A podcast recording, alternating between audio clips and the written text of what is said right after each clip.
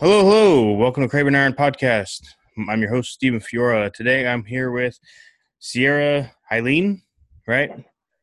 All right. Uh, she is a demo crew member, and she's actually, um, I think, one of the only demo crew members in uh, Japan.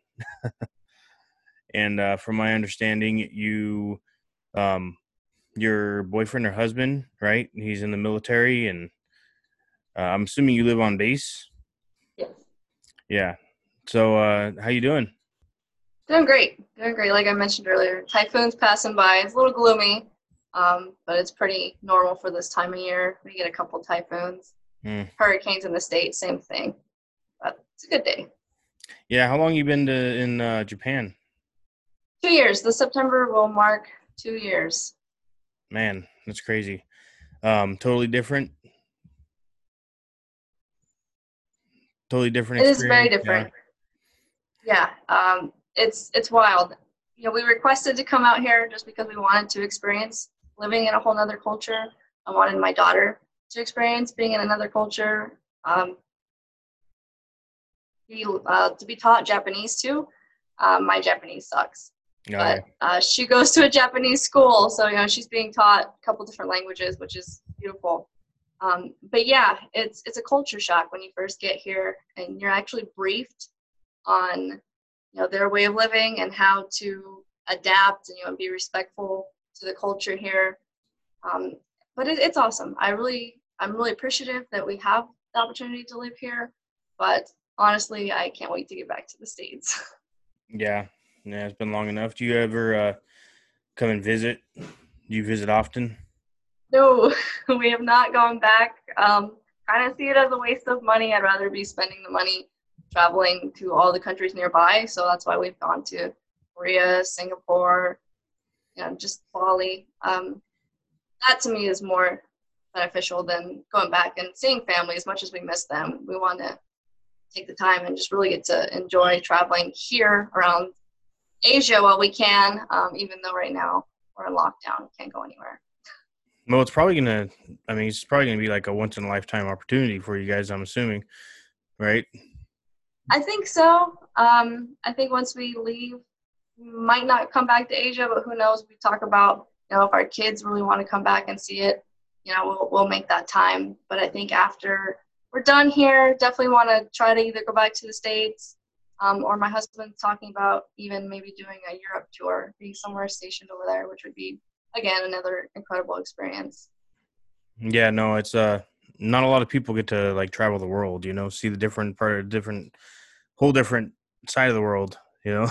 Yeah, yeah, for sure. And that's something that I recommend to people so much. Like, get out of the States, go see another culture, go experience it, and then you really truly realize the beauty of the US more than anything on on just how life is and how precious it is, you know, the freedom that we have in the US versus, you know, seeing these other cultures and countries where I've gone to third world countries and I'm just blown away. I can't I can't imagine, you know, living in those conditions or you know not having the opportunities like you do in the states so i feel like a lot of people take that for granted so i, I always say hey you can please go travel and go to don't always go to the more luxurious places um, go to the, the smaller countries just see, see it from a whole other perspective Yeah. Yeah. Um, one day, it's. I, I'll tell you right now. This is probably the latest podcast I've done. i know i feel so bad i was like oh man he's gonna have to stay up late and i, I apologize you know the time difference is crazy it's awful Yeah. sometimes Yeah, so if you don't know, uh, so I live in Arizona, and she is. So it's Sunday here, Sunday 11 p.m. and what it's uh, it's Monday 3 p.m. Three there, Yeah. right? Yeah, almost 3:30 here on Monday. So I always tell people I'm in the future. Yeah, that's a good way to point. That's a good uh, way to look at it. yeah, it, it's it makes things complicated, you know, uh, talking to family or even with my schoolwork and sometimes my job. You know, I either have to stay up super late or I have to get up super early to accommodate the U.S. time zones. Yeah, but uh, I mean, I'm sure after what two years you said, you get uh, adjusted pretty good, right? And you get Oh, it. Yeah, I found it found a good routine, so Yeah. not so bad. So what do you do for work? I am a forensic anthropologist, forensic pathologist. Um, right now, I do a lot of contracting work, so that'll be other independent cases. Um, or for now, I've been actually working on a lot of medical cases, you know, due to COVID, where they need more pathology reports.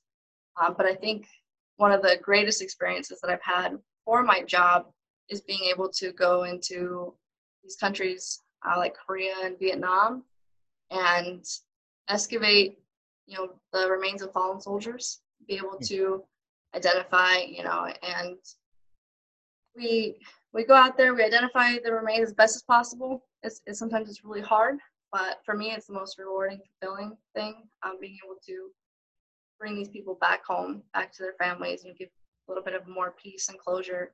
Um, and then, like again, going back to you know seeing these other countries and being in there and traveling, and it's amazing. Um, that's my job is just totally different. Um, where like it's opened up so many opportunities for me again to see the world. Um, and then a lot of times people think I'm just really creepy, you know, when I tell them, what do you do? And I'm like, I work with human remains. um, whether that's just the bones or sometimes um, I've actually been contracted on criminal cases where, you know, I do work with, um, you know, the human remains. Uh, I collect evidence or, you know, some, some brutally uh, homicidal cases, different things like that. Um, I try not to get too much detail. I really try not to even talk about it too much or post about it too much because um, it can be it can be a little bit depressing, a little bit gruesome. I remember when I was actually even in school, I would be sending pictures to my husband of you know things I was learning or studying or being out in a body farm, and he would absolutely hate me. Did you just say, did you say body farm? Yes. Done a lot of work on body farms, a lot of studying, and I find it amazing. I, I'm a nerd, so I, I get all excited. Um, but yeah, when I would send pictures, my husband would be like, "Don't stop sending me pictures. I'm gonna block you." um, yeah, so I, I think um, I'm a little bit more quiet on on my work to, for the most part, especially on social media. Um, Yeah. Because people are like, "Oh, you're a little creepy" once they find out, but it's something that it just since I was a little kid, I loved. I loved science. I loved forensic science. I always knew I wanted to do something with forensic science. Um, and then when I found it when I was a teenager, in anthropology and pathology, I was like, that's it. That's what I'm going to do. Um, when I go back to the States, my goal is probably uh, FBI, which would be amazing. And I think that's my husband's goal too, is to go into the FBI and to be a win-win for us to be able to be in Virginia and have have the same not job but be able to go in the same building.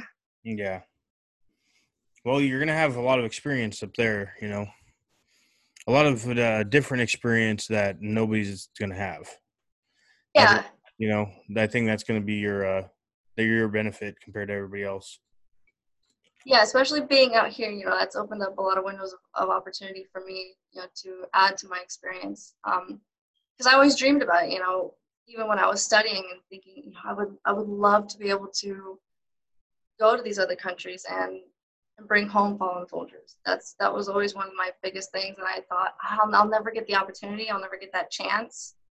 Um, and then when my husband said, "Hey, I might be going to Japan," I was like, "That's my foot in." You know, so when we got over here, I really had to work hard um, because when you come to Japan, you actually have to go to the mainland and go in front of a board um, and be licensed and you know be accredited to work over here, even though I'm in technically in a U.S. base and, and whatnot. It's a huge process, a lot of money. It was really nerve wracking and stressful, but it was worth it. Yeah, and uh, Japan's not that cheap. And like, Not at all. yeah, they're uh, all high tech. Like I always, I always wanted to go to Japan just because of their, just their tech. You know what I mean? They're Yeah. so much more advanced than the U.S. It's crazy. It, it is in certain ways, uh, especially mainland. Uh, here in Okinawa, it's almost kind of like stepping back in time a little bit. Um, certain areas, it's really a lot more rural here in Japan. Um, but yeah, mainland, they're just they're all high tech. Everything is in a vending machine, no matter what you want. Um, here, Yeah. there's a lot of vending machines, but it's really for um, hot coffees, cold drinks, uh, different things like that. There's even cigarette vending machines on like every corner. Um, but yeah, it's some of the technological stuff is amazing, and I think the one thing I'm actually gonna miss the most is how I would say technologically advanced and clean their bathrooms are. Oh, jeez. you go in there and it was intimidating at first, but there's like a million buttons and everything is like talking to you in Japanese. Um, I don't know if you've ever seen Cars. I believe it's Cars 2. Yep. Uh, you have kids, so Yeah. Yeah, I got kids. Disney. that depiction of Mater Pixar. when he goes into the bathroom stall was the most accurate thing I've ever seen. Oh, when I first saw that, I about died laughing because I was like, that is so true. You go in here and everything is talking to you in Japanese, and you see all these buttons and the bidet, and you can like adjust the spray settings. The as soon as you walk in, the toilet starts spraying stuff and making noises before you even touch it. A little scary. jeez. But now that I've gotten used to it, I'm like, oh, I don't want to go back to the states, deal with the dirty bathroom. Mm-hmm. it's a luxury now. Um, but yeah, Japanese people they've taken everything above and beyond, and it's pretty amazing. It's pretty cool. Yeah, I heard they have like uh, vending machines for cars. You just go up and pick your car if you want, and They might. I haven't seen that here. Um, I didn't actually get a chance to roam around mainland when I was there, um, but we're planning on taking another trip as soon as we can when my husband probably gets back from his deployment, and then we really just want to venture out and see all of Tokyo, see um, Osaka and different places. yeah. Uh, so, I mean, it's um, it's super interesting. It's really interesting to me, like to hear more about Japan. But uh, this podcast is to get your story, and I'm curious actually how you got to Japan and why you. I mean, I'm sure your husband uh, kind of had a choice to go to Japan, right? Kind of, sort of. Kinda. kind of. Um, but uh, anyways, yeah, let's get into your uh, backstory. Where'd you grow up? Um, how'd you grow up? Uh, you have kid, you have a son, right? I have two kids, son, a daughter and a son. Okay, and um, yeah. So, what's your backstory? What makes you you? Um, that is a long uh, story. So, like I said, I took notes, I'm trying to condense everything. Um, I grew up though, uh, really had a rough childhood. Um, my parents were about 16, 17 years old when they had me. And, you know, being young, immature, you know, they, they made some irresponsible decisions and they kind of ultimately chose drugs and alcohol over me. Um, you know, and during my childhood, you know, it was a lot of physical abuse, mental abuse, even sexual abuse. Um, but thankfully, by the grace of God, when I was about three and a half years old, um, my great grandparents rescued me. Um, my my parents split up. My dad was the one that got custody over me, but you know he was still young and pretty much said he didn't want to do it anymore. Um, so my grandparents took me in. They um, they were very very old school because they were born by I think the 30s. Boomer status. Yeah. yeah, yeah. So I was kind of raised almost in a whole other time, time, you know, lifetime. Um, I was raised on a, on a ranch, so every day was wake up at 3 a.m. You know, go feed all the animals, go clean out the barn, go do everything that the ranch needed to be done before school. You know, come home, pretty much do it all again after school. Um, my grandparents were you know the epitome of, of hardworking you know because that's just that was their generation and that's how i was raised. And as a kid you know i grew up and i hated it. And i was like ah, nobody else has to you know do all the work that i do. Nobody else wakes up this early and you know all my friends do this and this. But i look back you know and i'm really thankful for the way i was raised um, because it it did build me into who i am now. Um, and on top of being strict they were preachers. So then that just made it things even more um, over the top. I would say, you know, I wasn't even allowed to to go to other people's houses. You know, I wasn't allowed to wear shorts. I wasn't allowed to wear, you know, things I saw everybody else wearing. You know, um, Little double whammy there. yeah, yeah. So I was very, very sheltered. I was just, I was this girl that was just very, very sheltered. Um, you know, couldn't even sit sit down and watch TV. My grandparents were like, "Hey, if you're sitting down, you got too much time on your hands." we're going to put you to work. You know, they always found something for me to do. Um, and when it comes to being in church, you know, I grew up learning every instrument they could throw at me so that I could be the worship leader. And that's what I was as I got older. I was the worship leader, became the youth minister. Um, but my passion ultimately was always sports. I've always been an athlete. Um, I played everything from soccer, baseball, football, basketball, did track and field, did a little bit of wrestling, um, and I just love sports. My only downfall was ever since I can remember, I've always been in pain. I remember being a little girl just waking up, just crying because my legs and my hips and my knees were just in so much dying pain.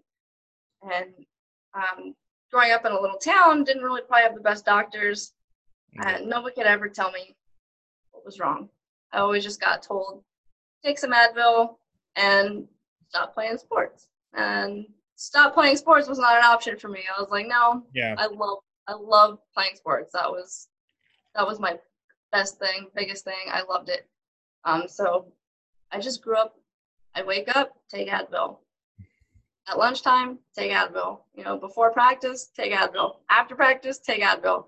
Awful, awful. I look back, I just I can't even imagine what my liver looks like. um, at 13 years old, I had to have my first knee surgery. Um, that was from football. Uh, tore my meniscus, uh, just snapped it completely. And then a couple years later, I tore ACL, um, MCL, PCL, everything that was in soccer. Had to have another knee surgery. Jeez. And yeah, that was my senior year too. And I had already um, established a soccer scholarship. Um, but after that, the rehab didn't go very well. Um, I lost like almost two inches of muscle mass on my left leg. And I don't want to say I had a bad physical therapy team. I just, I don't think, I don't know what happened. The recovery just was not there. Um, so I ultimately made the decision, you know, after high school, I was like, I'm, I guess I'm done. Done playing sports. Um, I guess it's not in the cards for me. Um, so I graduated at 16. Um, got my first car and everything, got into college. You graduated high school at 16? Yes. My gosh. Hmm. I did. one, huh? I, you know, that, that's kind of what they said. Um, I, I skipped a grade. I skipped third grade uh, when I was younger. Um, but also, I think what drove me the most was my grandparents always said, "Hey, when you when you finish school, you are free. You free to do whatever you want." And so that's what drove me. I'm gonna get think- the fuck out of here. exactly. I think I was just so sheltered, and I, I I didn't like that. You know, I wanted to go see the world. I wanted to go experience everything. Um, I was like, hey, I'm gonna buckle down. I'm gonna do this schoolwork as fast as I can. I I did my schoolwork year round. Um, so yeah, so that's why when 16 came around, you know, and I had finished, I was like, hey, done. Bye. Um, so yeah, so 16, I've been out on my own. I've been on my own since I was 16, pay my own bills, had my own apartment, had my own car, got my first like real job. Obviously, you know, I worked on the ranch and worked on everybody else's ranch around us because that's how it goes when you're a little kid in, in a small town. You work on all the ranches. But my first official job uh, was actually at Culver's. I don't know. hmm Arizona has some Culver's. Yes, we do. Delicious. I love that place. yeah, yeah. Uh, I think it's um, it's it's one of those nice. Uh, it- it's it's like a uh, it's different fast food. Good food. Yeah. The ice cream is fucking amazing. Custard, yes, yes, And yes. especially if you look online and you actually order the good stuff, because on their Yeah. menu outside doesn't really have that much. But uh, you go online and they have so much shit. It's like, oh my gosh. Oh yeah. But uh, no, it's and it's like a restaurant where you go in and sit down, but instead you just pull up in the parking lot. You have your number, like you would put on your like the edge of your table. Mhm. Okay, you put it on your window, and they come out and they feed you and shit. It's pretty good. Yeah, it's amazing. I, I fall in love with their customer service. I think that's the biggest thing is I've always had I was always taught, you know, to have that servant's heart. You know, you're here on this planet to serve others, and and Culver's has that. Um, you know, that's why, you know, they go above and beyond, and it's it was amazing. I, I fell in love with that mentality that they had, and and obviously that was my first job, and I just worked my way up, and I stayed with them all through college. Oh, okay. But but how I did not end up weighing 300 pounds working there for well, so long, I do not know. I mean, it's not it's not terrible food though. It's different when you're no. at McDonald's or Jack in the Box that uh, you know serve you shit. So mm-hmm. you know, very true. My I mean, my wife is a full Jack in the Box fan, to like a full hearted Jack in the Box fan. Yeah, I'm just a chicken and rice fan from you know Walmart or Smith's, but. Oh yeah, my husband my husband loves all fast food. He he loves it all, and we you know if we're traveling, it's, it's awful. I try to stay away from it, but you know I'm a, I'm a big foodie too, so yeah. I'm like, but but Culver's, yeah. Luckily, you know they they do have like really good salads, and that's one thing I'd order almost all the time. But but yeah, being a casual dining restaurant, they definitely stand apart from McDonald's and all that stuff. Yeah, I wouldn't but put that, them if you had to if you had to like categorize Culver's, I'd put them with like uh Denny's. I don't know. Maybe. Kind of, sort of, yeah. They they took the concept of fast food and they just they outdid themselves. You know, like you know. Well, I mean, like I said, they kind of has like the waitressing. Yeah, they kind of make it uh, seem like you're sitting in a restaurant, but you're in a car. You know, mm-hmm. so it's still fast food, but uh, it's nice. You don't have to sit in line forever. They're like, they're always so busy, but there's never a line. You know what I mean? Yeah. And there's quick, and the food's never bad. yeah, that's very true. Everything, if it's done right, everything should always be fresh, made to order. Um, yeah. That's how we always ran it. But yeah, yeah, I love Culver's. I love everything about the company. Um, and you know, and when I love something, I'm very passionate about it. So to this day, I'm like, you know what? If I ever decide to get back into the restaurant industry, own my own restaurant, I'll go with Culver's hands down because they're just they're wonderful people. You know, I've I've met the owners, I've met the CEO, you know, I've met a lot of the regional managers and stuff, and they're just always great people. They're always amazing. Yeah. Um, but yeah, so that was like my first official job. Um, that's actually where I met my husband. That was his like a first, you know, big official job too. Um, hmm. but before uh, him and I actually started dating, I was in a relationship with somebody that really should have never even been in a relationship with. He was he was just not a good person. Um, but during that time with him, you know, I suffered a lot of know, mental abuse from him. It was constantly, uh, you know, you're you're not good enough. You're ugly. You know, you would be so much better if you looked like her. You know, you'd be so much better if you you know wore more dresses. You know, acted like this, like this. I'm, I was such a tomboy my whole life. I never wore dresses. You know, I never did my hair super fancy. I never did my nails. But this guy would always put me, you know, say, you know, I need to be like this. You need to be like this. You know, and and yeah, it was just it was awful. And it was started with the mental abuse, and then I got to the physical abuse. You know, and I'd always be showing up to work with with different marks, bruises, things, and and I'd always lie and I'd always cover up for this guy. And I didn't know at the time. I thought I was a good liar. but my husband later on told me he was like, "No, we we all knew what was going on. Like everybody there knew, you know, what was happening, and like you know, we we talked about it, and um, and then from the mental abuse, the verbal abuse, you know, it escalated, you know, like I said, to the physical abuse. Um, it got to the point where he beat me so bad I, I was I was in the hospital, you know, almost dead. Um, I didn't know during that time that I guess my husband had took it upon himself to actually confront the guy and and say, you know, if he ever came near me again, that he would do bad things to him. um, and it shocked me because I didn't I didn't know that my husband did that for a really long time, and him and I weren't even really that close. I kind of would always work the opposite shift of him, um, so it was always just like a brief hi and bye kind of thing. Yeah. Um, um, but later on, you know, I you know, I did break off break it off with that guy after that instance. Um, and you know, and then I found out that my husband had said that, you know, so I um, I started talking to him a little bit more, you know, I said, you know, thank you, you know, thank you for at least, you know, even giving me that extra help of making sure that guy doesn't really come around. Um, and he was just always very, very sweet. My husband was always just very, very sweet. Uh, he never like hit on me, never flirted with me. Um, but you know, we'd always start talking, start texting more, and hanging out a little bit. And I always kind of thought, I was like, maybe, maybe he's not into me, you know, because I started getting like a little crush on him. Um, but I always saw, you know, like all the girls talking about him and, and talking to him, and and I was like, all right, you know, maybe he's not that into me. Um, maybe I'm not his type, you know, he just sees me as a friend. But I was like, oh, it's okay. Um, but finally, it just like it kept going. Relationship too, so. Yeah, yeah, um, and that left, you know, that left a lot of, you know, mental damage in me. You know, like I, I did not have self confidence, um, especially with a lot of things that happened to me as a little girl. I think my self confidence was never very high to begin with. Um, and then being in that relationship, yeah, you know, I, I would always think to myself, you know, when when I would even think about my husband, I was like, ah, oh, you know, I'm not good enough for him. You know, he could have anybody. Why would he want me? You know, I'm just damaged goods. You know, everything that I've been through.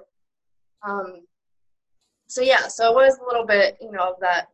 Like, yeah, I kind of want him to ask me out, and then I was like, ah, you know, I, I don't know if it would even work because I don't think I'm good enough. Um, but finally, I'm actually the one that asked him out finally got to the point where I was like, hey, want to hang out? And, um, and, you know, and he, he was like, yeah, of course. And even on that first date, he was amazing. He was just very sweet, um, just an extreme gentleman. Um, but ever since then, we were just inseparable. And so we've been together since we were 16. Um, we're still together now, obviously, but yeah. he's been my best friend from that from that day on. Um, I was uh, my freshman year of college when we first met, and then he was just graduating high school, and then he went off to boot camp. Mm. And I finished out my undergrad there, and then um, I applied for ASU, and then I moved to Scottsdale, Arizona, um, to go to ASU, and then that's where I finished my um, graduate school. So during that time, he went off to boot camp, and then obviously he went everywhere where the Marine Corps told him to go. Um, and he kept throughout the whole the, all those years he kept asking me to marry him like over and over like hey you know like will you marry me and I was like ah. I would always give all these excuses you know like no like you know I'm too busy with school you know too busy with work you know I need I want to do all this stuff because you know I'm I'm very goal oriented so I always had you know this plan this plan you know so I was like let me just do this and let me just do this and we'll figure it out later. Um, well, and I'm sure that it was like a little hard because uh, he was gone most a lot of the time, and you know, traveling with for the military. Because I know when you first graduate boot camp, I mean, just being in boot camp alone, you don't see him for what uh, six months, and the Marine Corps is 13 weeks, oh. um, and they do have the longest boot camp. But right after boot camp, you know, they are sent to um, go what they call their MOS, their military occupational specialty. So they go to their special school where again, you know, you really can't even see them because they are training for about six months to learn okay. whatever it is that they're supposed to do in the military. So yeah, so overall, yeah, like the first year they're in the military, you don't even see them really because they are doing so much. Um, and then also I had that always in the back of my head. Well, we're long distance. He's gone he's gonna find somebody better than me. You know, someone prettier, somebody smarter. You know, like someone who hasn't been through everything that I've been through, and he'll be way happier. So I always was just like beating myself down, and I always thought like he was too good to be true. Like, he's such a good guy. He's so sweet. He's so amazing. You know, like I was always waiting for something to happen for him to like slip up. You know, something. You know, someone tell me something, um, because I just didn't think it was. You know, I didn't think I'd ever have like that happy fairy tale ending. Um, but you know, he was just just the most loyal, amazing man that I ever met in my life. You know, I really feel like he was just such a, a blessing. You know, like God put him in my life um, for a very specific reason. Because if it wasn't for him, I probably would have, you know, went downhill in a lot of certain ways. Um, you know, he brought that joy and that happiness to me that I really never felt. Um, and you know, I, I that's one of the main things that I just I love about him because you know he's always so supportive and he's always he has never put me down in any single way. He's never put any of my crazy goals or dreams down, you know, because I've I'm like I said, I'm very goal driven and I cannot ever just be sitting still. And I think that's something that my grandparents, you know, they just hammered into me that I always have to be doing something. I always have to have a goal, you know, never never settle for second best on anything. So, you know, when I told them, I'm like, all right, let me just get my bachelor's degree. And I was like, wait, no, I want to get my master's. Wait, no, I want to get my PhD. And I was like, wait, I want to get another degree. You know, he he was always just like, go for it. You know, like full support. He's always been amazing.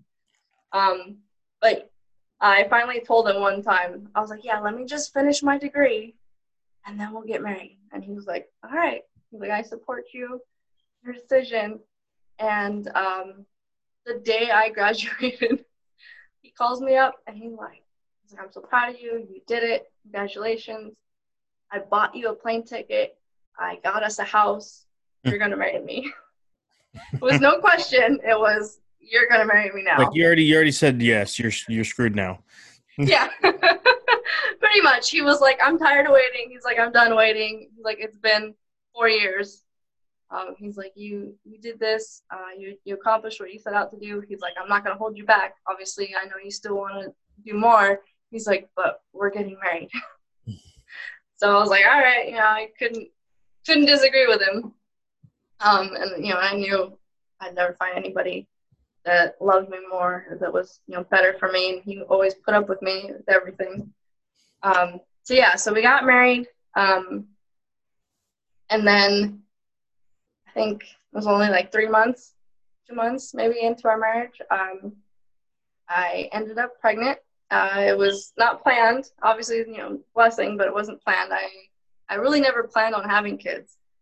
Um, I think that just goes back to I saw how um, traumatic my childhood was, and I never wanted a child to go through what I went through. And I, I always told myself, like, I, I think if I had a kid, I would just stress out so much. I'd be so scared um, that they would go through the pain and the suffering that I went through. And I, and I couldn't do that. Didn't ever want that to happen. Um, but so, so my son was unexpected. I was on birth control, but I was like, all right, you know, I, guess God has different plans for us. Um, six months into the pregnancy, I was only 21 weeks. My husband was gone um, on a ship, and there's no way to, to contact him when they're out floating in the middle of the sea. Um, for a couple days, I was suffering with really bad uh, back pain, and I just didn't feel good. But I still went to work. I still went to my classes, and and I just kind of pushed through it. Um, yeah, I've, I've lived my life, a whole life, pretty much in pain. So I just I've always just learned to cope with it and just be like, ah, it's nothing keep going. Um, after a few days, though, I realized some, something's wrong. You know, I, I, I need to go get checked out. So I went to the doctor, and they said, You're in labor. Uh, I was like, uh, I'm only 21 weeks. Yeah, I was like, I'm only 21 weeks pregnant. I can't be in labor. And they're like, You're in labor. So they, they admitted me. Um, they gave me a couple different types of medication that would try to stop the labor. Um, because their goal was to stop the labor, hopefully stop it for, uh, hopefully be able to keep baby in for a couple more weeks. Because I think the youngest baby delivered was about 23 weeks, 24 weeks is when they say they have a, a better chance of survival. 21 weeks, there's almost zero chance. Um, so I'm there in the hospital. I'm, I'm by myself. Um, can't contact my husband. I really don't have any family. My grandparents were like the only family I had. Um, so yeah, so it's just me by myself and just praying. You know, I was just praying God that you know it's that everything would be in His hands and everything would be okay. You know, save save the baby. Um, but after they had done a couple different tests, the doctor had come in about I remember it was about 3 a.m. and he said you have a severe infection in your uterus. Mm. Like it's just, it's just a freak accident. He's like, there's nothing that you could have done to prevent it. He's like, but you're going to deliver the baby. Like, you can't stop it. It's like your body sees this infection and is just trying to get it out. Um, he, and he told me, he's like, you will deliver the baby. He's like, we're all, we're gonna put him in your arms. He'll probably only live for a few minutes. Um, because he can't breathe on his own. Um, so that's pretty much what happened. Um, I gave birth. They put him in my arms, and um, you know, at that age, their eyes are still fused shut. His skin was still transparent. Um, he was only 13 ounces, um, but he actually ended up living for over an hour. Um, so it was a lot longer than what they said. So I, you know, I, I was, you know, gr- grateful for that. You know, that I got to just hold him and be with him, and for that amount of time. Um, but it was, it was just, it was this heartbreaking experience that you know I, I had to go through alone. My husband, you know, was gone. He didn't even, he wasn't even there for the funeral. He wasn't there to, um, you know, see him, hold him, say goodbye to him and I just completely just shut down. Um, you know, I went into like major depression. Uh, I didn't even I didn't even want to talk to anybody. I didn't even want to do anything. Uh, obviously, I just kept to myself, but I still did my schoolwork. I still went to work, but there was just no life. I didn't feel like I had a purpose. Um, very, very depressed. My doctor wanted to put me on all sorts of medication, different things, and uh, and I did. I um, I said yes. I was like, sure, I'll take it. I'll take the antidepressants and whatnot. Um, I took them. I really never felt like they did much. Um, but finally, my husband got back from his deployment, and he was like, "Give me the pills." he took the pills, flushed them down the toilet. He was like, "You don't need these pills.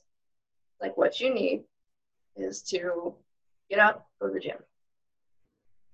And I was like, all right, sure, you know, whatever. um, and so we started, he, he helped me write down like a little workout plan. We started going to the gym together and I fell in love. Obviously, I, I loved working out when I was a kid, you know, in high school and stuff, but the workouts we did in high school, you know, were just garbage. Yeah, you just throw away or you just throw around some weight and it just like, oh, see, something's happening, but in reality, you're just playing a whole bunch of sports and that's why you're fit. Yeah, exactly. It's like uh, the only reason why I was lean, had muscle, and had abs was just because I'm a kid that's just running around constantly. Yeah. Um, and you know, and we'd go to the gym after football practice, but it was always like, hey, let's do a couple sets of squats, let's do a couple lat pull downs, let's do, you know, running up and down the stairs. I call it a day. You know, like it was just garbage. I look back and I'm like, what are these PE coaches and stuff like? Like, why don't they actually train like legit? But whatever.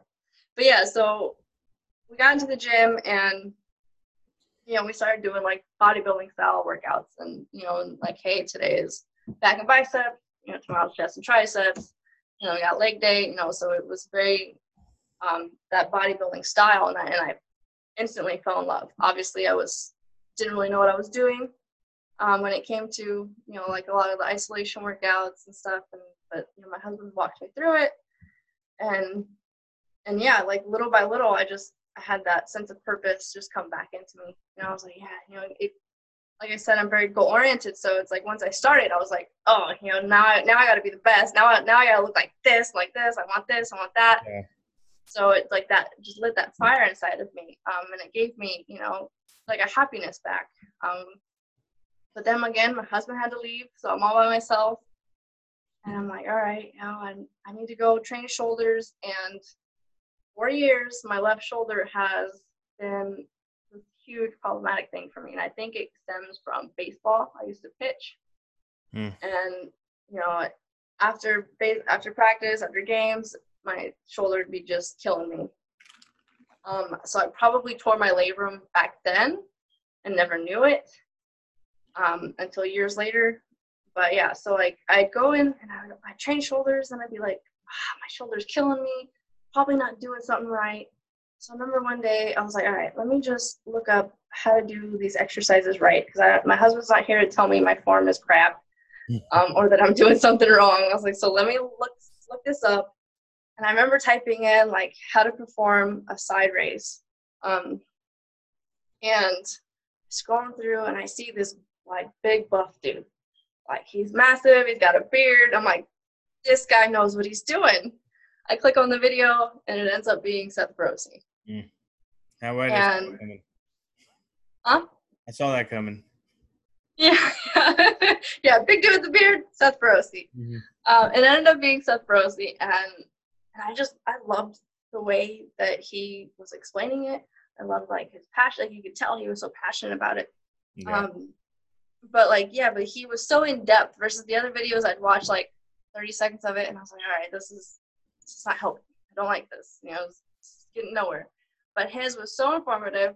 His passion, you could see it just like coming through the screen. It was amazing. And I was like, hey, I like this guy. And I just thought he was just some, I don't know, just random fit dad or something. I didn't think he was IFBB pro. I didn't, I didn't know anything about him. Um, but I was like, hey, I, I like this guy. And I remember going to his his YouTube channel and subscribing, and then I just went through all his videos. And I just I like was addicted. And um, so I would go into the gym and I'd follow his workout videos, like how he would explain it and run it through, and and that's when I fell in love with him. And I remember even uh, sending because my husband could email me, so I remember sending him an email saying, "Hey, I found this this really big buff dude on YouTube, and he's amazing." I was like, "I think you would like him. He cusses just as much as you do." Um, I was like, "But it, I was like, it's awesome." I was like, "I feel like I'm actually."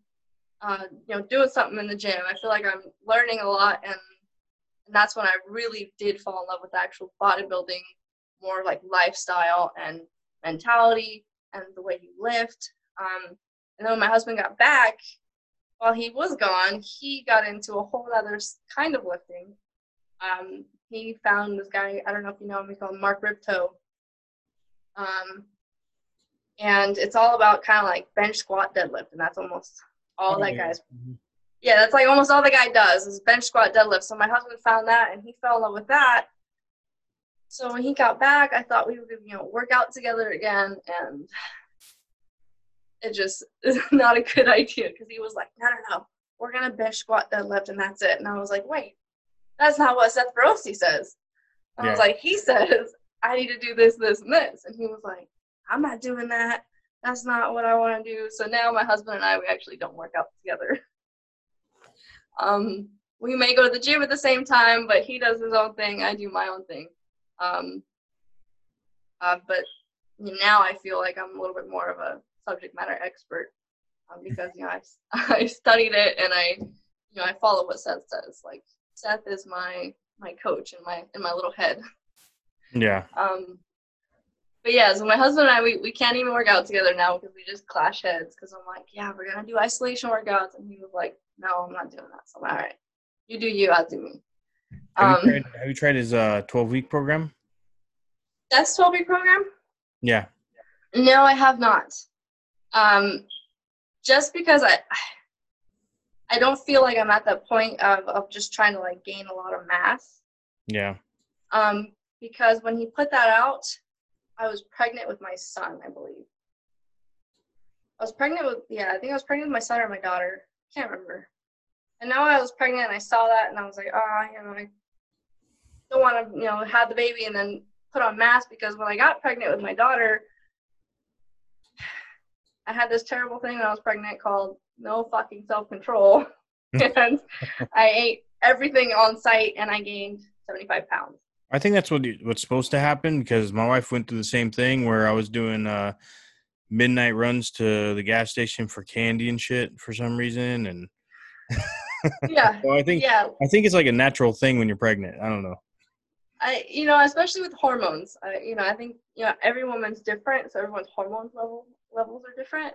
But I think mine were just through the roof because before I even knew I was pregnant, you know, obviously I I got into this whole fitness and this whole bodybuilding thing, and then I got to the point where I'm like, all right, um, I had gained like 10 pounds of muscle. I went from like 130 to like 140, 145. Um, and I was like, sweet, I'm, you know, I'm getting there. This is awesome. But then I was like, I want to kind of lean out because I wasn't seeing abs. You know, I was just, I was just getting bigger. I was like, I I need to see my abs. Um, so I started this really strict diet. And I realized after a month, I was gaining weight. I'm like, why am I still gaining weight? I'm eating I'm eating nothing but like salad. Um, took a pregnancy test and realized I was pregnant. Nah. Um, and that was with my daughter, and I, it was again not planned. I was on birth control. Um, but yeah, and then I'm telling you, I could never, nothing would ever satisfy me. Like I would, I'd eat, and 10 minutes later, I would feel hungry again. So I just kept stuffing my face. um, and yeah, I got to about 205 pounds. Um, so all the work that I made, I felt like it just went right out the door. Um, all the muscle, I felt like I lost it all and just got fat. Um, and then, you know, she's my firstborn. So after, even after I had her, I didn't feel comfortable putting her in daycare. Uh, just because, you know, I was so overprotective. And it just went back to that fear of, you know, things happened to me as a little girl that, you know, I would just die if something happened to my daughter. So I, I was so overprotective of her, you know, especially firstborn. I was like, nope, can't put her in daycare. Um, I'm just gonna stay at home with her um, until she's a year old, um, or at least until she can start talking a little bit more, kind of verbalize, you know. If, Understanding a little bit and can let you know if something's wrong or whatever. You know, yeah, it's a comfort thing. I get it. yeah, you know? yeah, yeah, absolutely. So for the whole first year, um, after I had my daughter, I actually lost all the weight, but it was with diet alone. I didn't even step foot into a gym. Um, it was 100% diet. I just meal prepped, and and the 80 pounds just came off. Um, when she was about a year and a half, that's when I uh, enrolled her into daycare, and that's when I started lifting weights again. And I thought, you know, like, oh, I'm gonna make all this progress. It's gonna be great. And my shoulder just kept bugging the heck out of me. Like this left shoulder, uh, it was just pain no matter what I did. Was it a pressing motion? Was it was you know a side raise? Like I just couldn't figure it out, and I would get so frustrated. And I'd, I'd even cry. I'd come home and cry and be like, I can't, can't even lift the weight because my shoulder hurts so bad.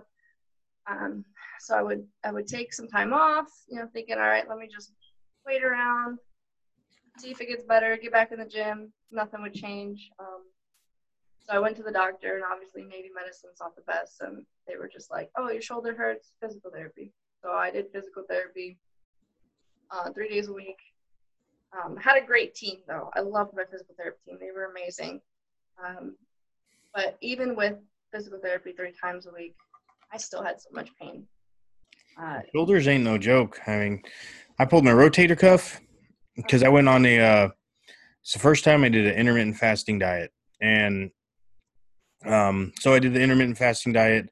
I dropped my weight because I was I was working out in the garage, and I only have 300 uh, pounds in the garage, and that's like with every everything stacked onto the bar, you know. And uh, anyway, so I was just throwing around 300 pounds, like bench or deadlift or whatever, right? And uh, I'm doing that again because of the quarantine shit, but and no gyms being open in Arizona. But uh, yeah, so anyways, I ended up uh, I dropped the weight, ended up increasing the intensity, um, doing a lot of sets workouts. I actually did his uh, his 12 week program for a little while. Um, and I just, but I dropped the weight and it's, I mean, it's a shit ton of reps. But uh, anyway, so I was like, oh, you know what? It's been like a month since I've even tried 300. I'm going to throw it back on. So I had my wife go out there because I don't have a spot or whatever. And when I'm kind of skeptical on what I'm doing, I'll say, hey, can you just come out here and you know, if I'm gonna die, at least just take a picture or something. Yeah. no, just uh, be a cool death. yeah, just tell just tell them I was benching like 700 pounds or something, doing yeah. something stupid, you know. so um, anyway, so I ended up uh, having her out there with me, and uh, did 300, and I did it like five times, and I was like, ah, that was a little, you know, that was more difficult than I expected, but I'm gonna do it again and I felt a little weird in my shoulder. So uh, I was like, I'm gonna do five more. Fuck it, why not? You know, because I used to do five sets of five of 300. That's, I mean, that that was like my set thing. I used to start at 300, and that was like shocking the muscle and all that shit. Anyways. Absolutely, yeah. Yeah. So uh, I was like, ah, you know, I'm gonna, I'm gonna do this. So I ended up doing it. I in my second one came down in my shoulder. I felt it in my shoulder a little bit, but I was like just being stupid because I used to be able to throw it around like nothing, you know. So uh, I ended up hearing a pop, just pop, and I uh, my wife couldn't get it off of me, and I put the stupid fucking clips on the end. No. Yeah, so I ended up I ended up just pushing it up and putting it back anyways. But uh I couldn't bench for like uh, it was like three months. I didn't bench like I didn't even get close to 300 because my shoulder would kill me. So I looked up a whole bunch of different ways to um to fix the problem, and I didn't see anybody. You know, I just said, "Oh well, I think it's my rotator cuff." You know, because I mean, you could you could feel it. You kind of you kind of know where it is and you know Yeah. what it is. But uh, what sucks with the shoulder is you use it for fucking everything. Exactly. So um so yeah, I was I was kind of in the same situation, but then I was like, you know what, maybe I just need my shoulders to get a little stronger because I let it I gave it time to heal and everything, you know, so I was like, it should be fine. But uh what sucks is like it won't hurt, but then like a quarter way through the workout, you'll do something and then it's like, well, now my workout's fucked. And you can feel it the whole workout. You know what I mean? So uh I said maybe I'll just get it stronger. So every day didn't matter if it was arms, back, shoulders, chest, didn't matter. I was doing side lateral raises as a warm up, just to just to warm up the shoulder, and it was it was like five to ten pounds, you know, just lightweight. Yeah. Around a little blood bit. flowing. Yeah, I ended up buying uh I ended up buying the um the bands, you know. I used to I started using bands to warm it up and uh anyway, so it ended up helping a lot. And then uh I ended up getting with um the Demo crew and taking Axe and Sledge supplements and uh the um man, I got a brain fart. The elbow grease. Yeah, elbow grease. Thank you. Uh, yeah, that ended up helping a lot. Like I, Yeah. I Oh yeah. every now and then I still feel it, you know, but uh like it's nothing like it was before. Now I I mean I have I go like weeks without feeling it and it's amazing. But then I have that one time where I do like a shoulder workout and cuz I mean, you know, with shoulder pain experience, you know, you like you you learn that okay, well this workout's not feeling the best, so I'm not going to do that one anymore. I'm just going to Yeah.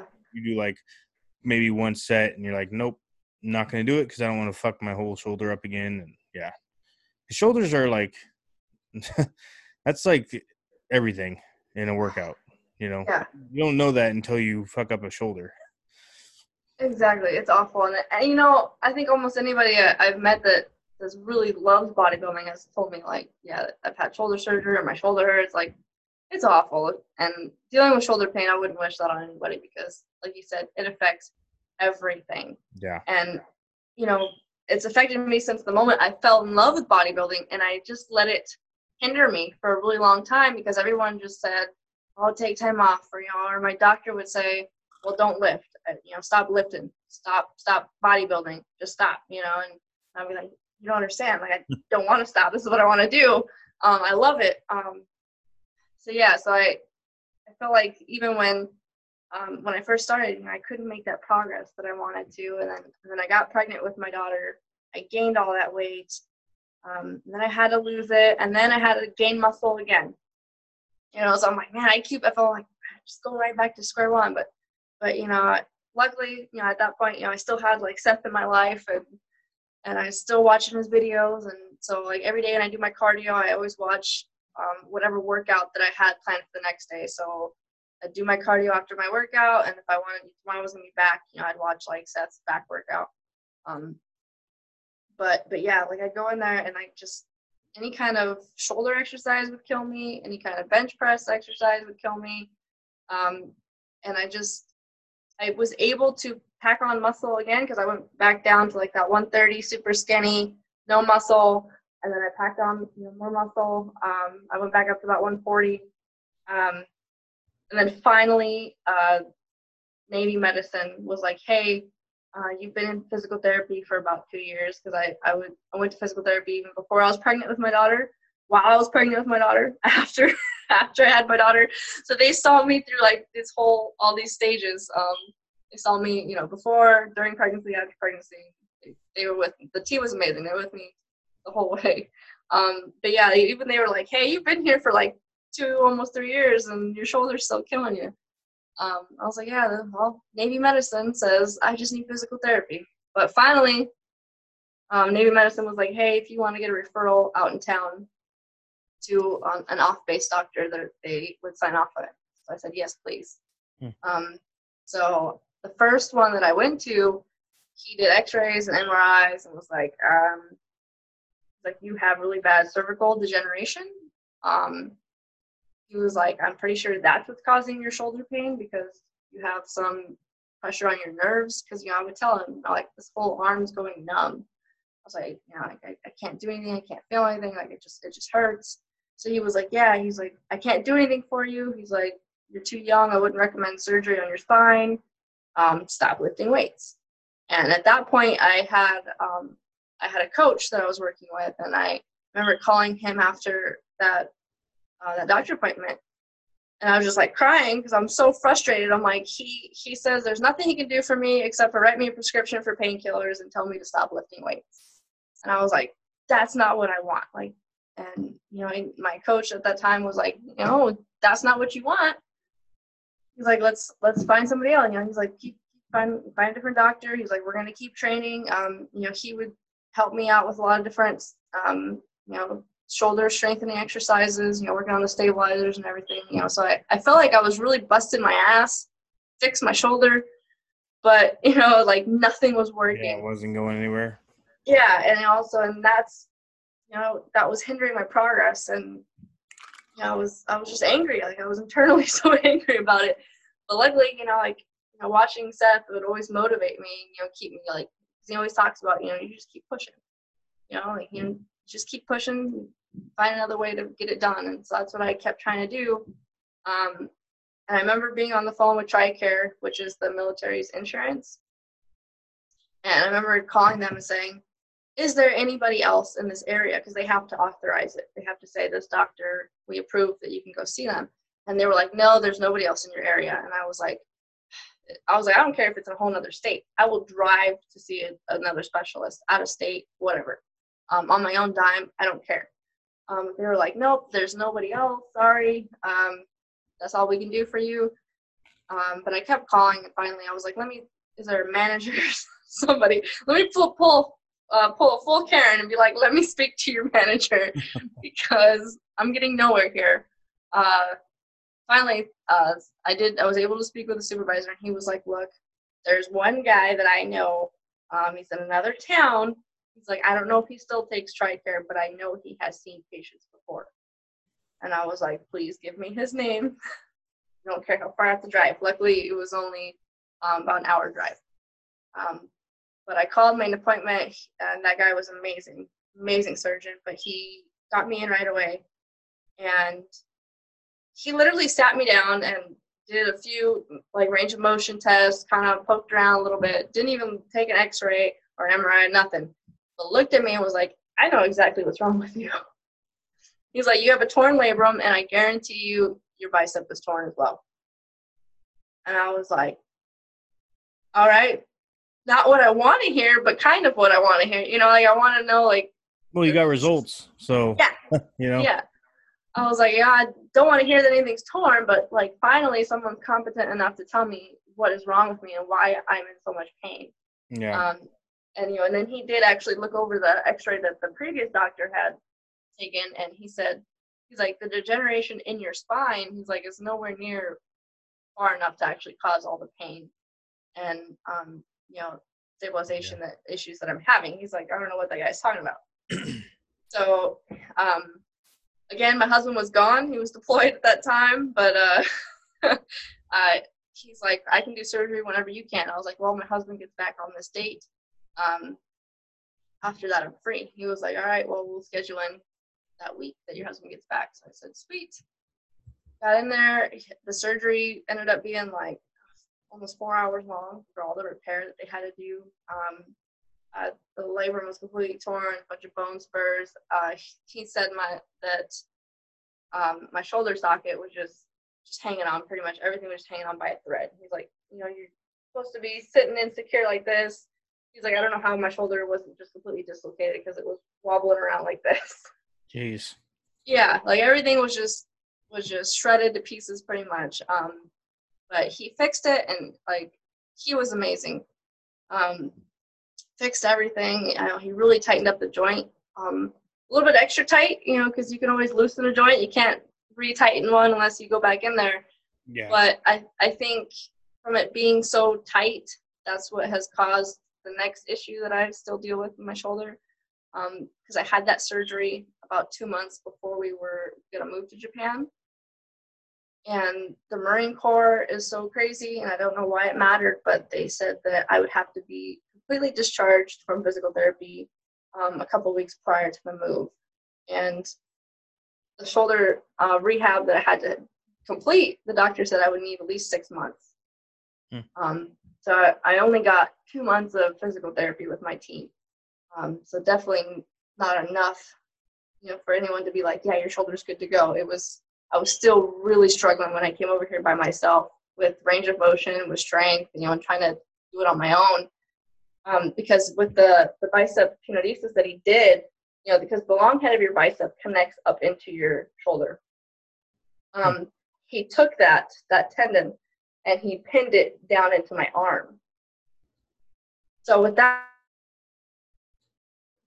that kind of surgery, I wasn't anything, um, not even a water bottle for eight weeks on my left side. Um, Jeez. Yeah, it, it was it was pretty intense. Yeah. He, and you had your kids at this point? I had my daughter, just my daughter. Okay. Um, so yeah, and it, so that was really hard because especially when I would be home alone with her and my husband was gone at work, you know, she'd always be asking me to hold her, and she's only she was only a, about a year and a half, almost two, at, at this point, you know. So it was it was hard not having to look at my daughter and be like, I can't hold you, I can't pick you up. I'm sorry. How um, old is she? She she'll be four in September. No, I mean, how old was she when this happened? Two. She was oh, two. Almost two. She was. She was a year and a half. Yeah. My gosh, that's a terrible age to not. Whew. Yeah, it, it, was heartbreaking. Yeah, it was so sad because she'd look at me. Always want to look at me like, "Mommy, pick me up," and I'm like, "I can't." Yeah. Um. That'll teach her some yeah. independence for sure. yeah. Yeah, that's very true. She she's she's always been pretty independent, but yeah, that was she learned to be pretty efficient on her own. She learned to open the fridge and get all her snacks by herself. Yeah. Um, but yeah, so then after my surgery, I felt like I was starting over again at square one because I lost everything on my left side because for eight weeks I wasn't even allowed to lift anything. Um, and then when I was cleared to lift something, it was one pound. and then it was, so so I'm I'm like lifting one pound of physical therapy, you know, and then and then it was, you know, a couple weeks after that. Oh, you can lift two pounds. All right. Here I am with two pounds. Jeez. And then when I was cleared to actually be able to go back into the gym, you know, and do like legs and cardio and different things, um, at that point I was only allowed to lift three pounds.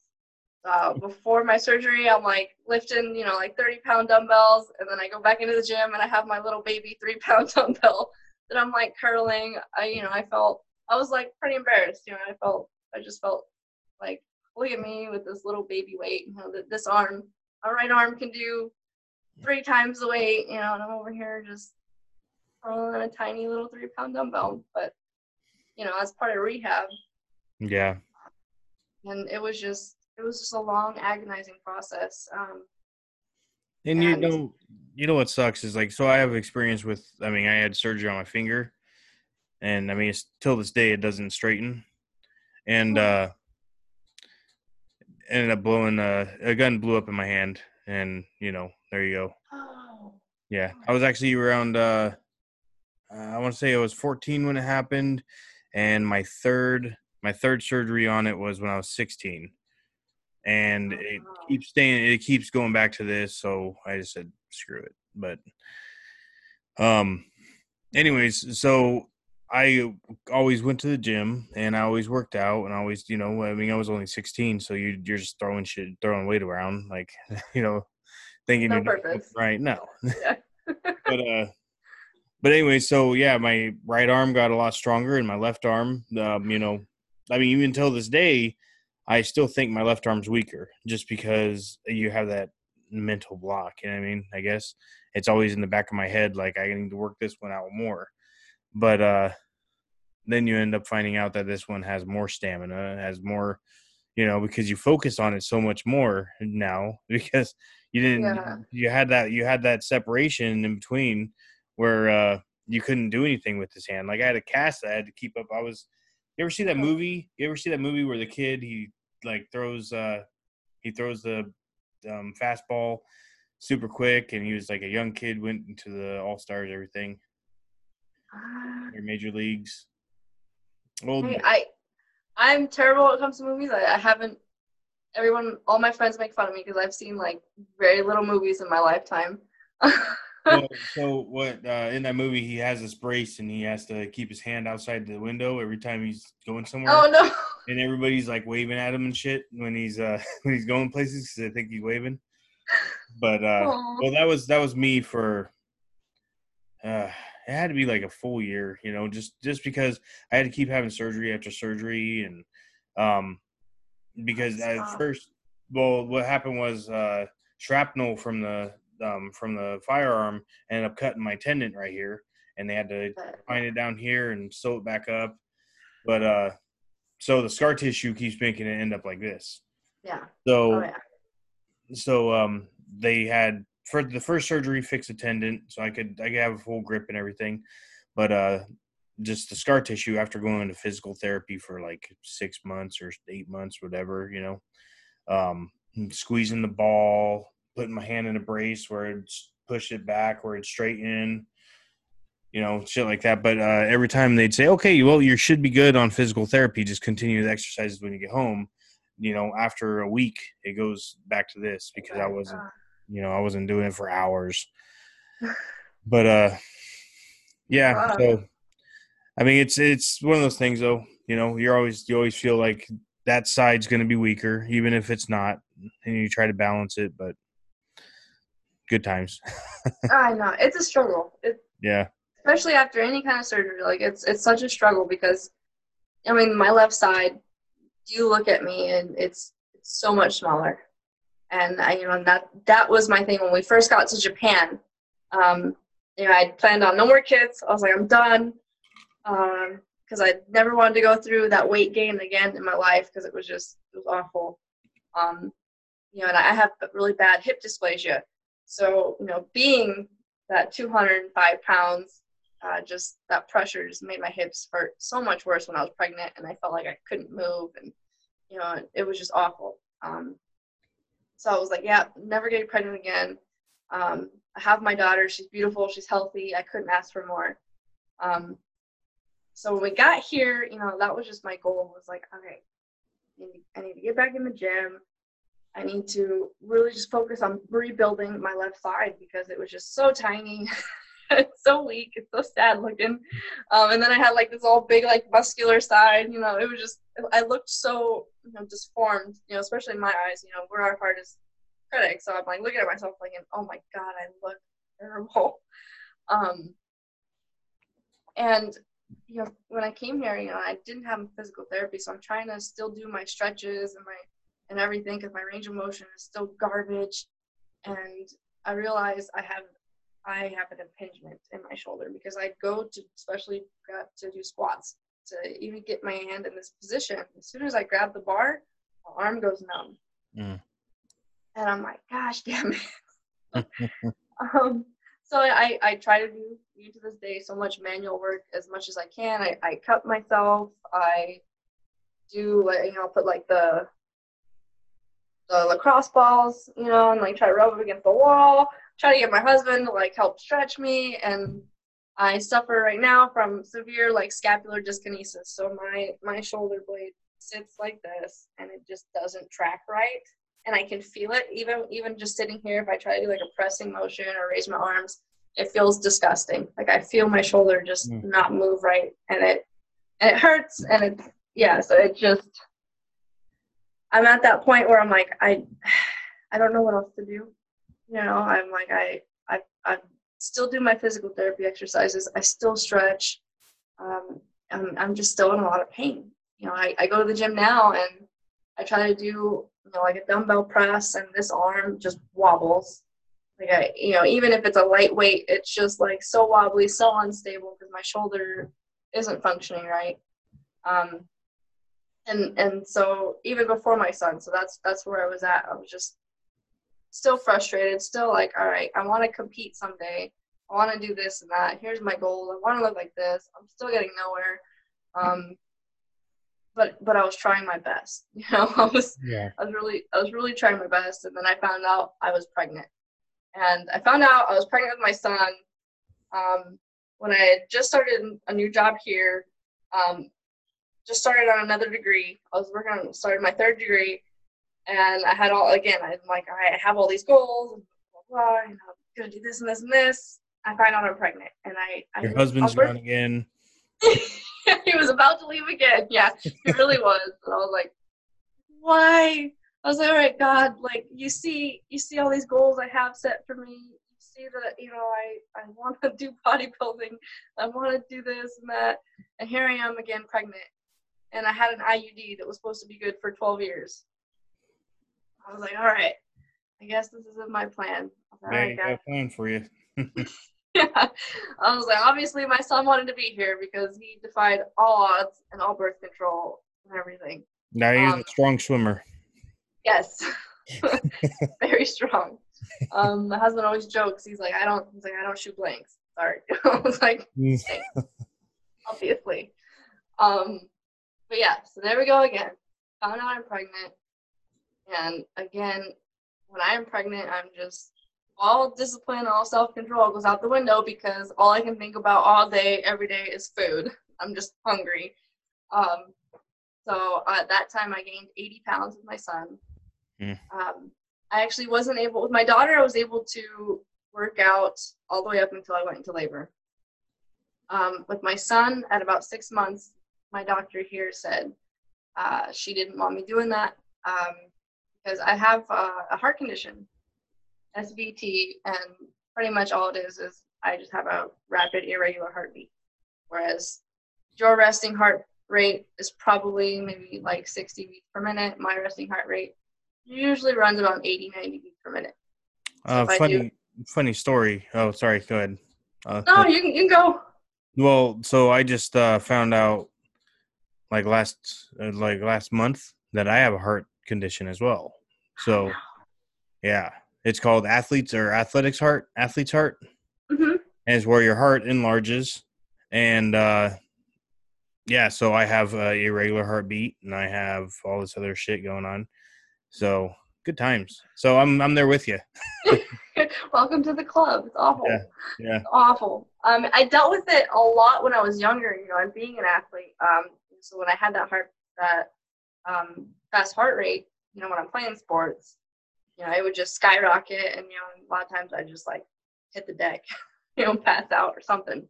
Um, finally, went to a cardiologist when I was younger, and they taught me how to manage it, put me on medication, and you know, I, I was good. Never really affected me um, until my pregnancies. Uh, again, had most likely the hormones, um, but my heart rate would just. Sorry. That's a Japanese alert. You can see it's all in Oh my gosh. Uh, it's probably having to do with this typhoon. Um, I can't read it. It's in Japanese. Oh, I thought you could read that. It's like, um, like- um, no, so uh, the Japanese language they they have um, two different styles of writing. Uh, one is kanji, one is um, uh, hiragana, and I can only semi-read one of them. This one is um, hiragana. Not good at that. Kanji, I'm kind of okay, but these alerts come out when you know a typhoon, there's a tsunami. it's just like the emergency alerts here. Yeah, and just anyway. yeah, so I mean, there could be a tsunami going on right now. I don't know. I have to Google Translate it and figure it out. but, but right now, I think I'm okay. Um, but yeah, so um, the SVT really kicked in when I was pregnant, and my doctor was like, "Ah, no, no more gym for you." Um, and I was about six months pregnant with my son, so I think that even made me gain even more weight because I wouldn't, at least with my daughter, even though I was getting fatter by the second, at least I go to the gym and feel like, I feel like you're I doing was- something with it. Yeah, yeah, I feel like I was kind of managing it. Um, like hey, I'm son, I- putting I'm putting the nutrition somewhere. That's what that's the important part. All yeah, those calories I'm burning and all those carbs, I'm putting into my muscle mass. yeah, at least trying to put them to work a little bit. But with my son, um, that's why I feel like I gained more weight with him. So I was a little bit more sedentary. Um, but yeah, so again, went right back to that big fat. Felt like all the muscle that I did put on, even though it wasn't a lot, um, going off and all again. Um, but while I was pregnant with my son, uh, is that's when I got accepted into the demo crew. And I, I remember I remember submitting my application because I, I remember when it came out and I saw it and I was like, oh man, I love Axe and Sledge. I love Seth Feroce. You know, like I, I bought Axe and Sledge the minute it came out. I went to my local nutrition store and bought everything. You know, Yeah. um, because I remember what Seth put on his um put on one of his YouTube videos, and, and he just hinted at you know making a supplement company, and I was like, hell yeah, that's that's all I'm ever gonna use. Um, so the moment and Sledge came out, I was all over it. Um, even some of my friends um were like. We're like, yeah, yeah, we're gonna, we're all gonna buy Axe and. So like, you know, we went to the local store and we just stocked up.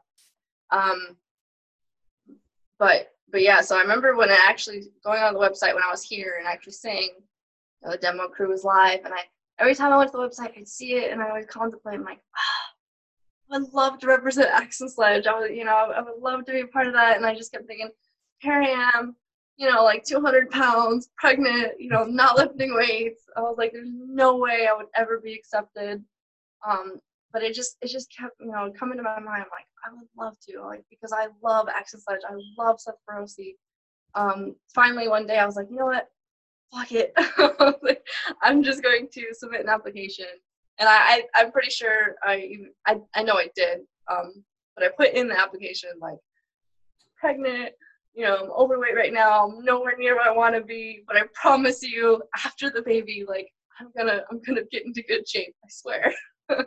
Yeah. Um, so and I was I submitted it, and honestly, in my heart, I was like, "There's no way," you know, like there's no way I'm gonna get accepted. Why would they want a, a fat pregnant lady?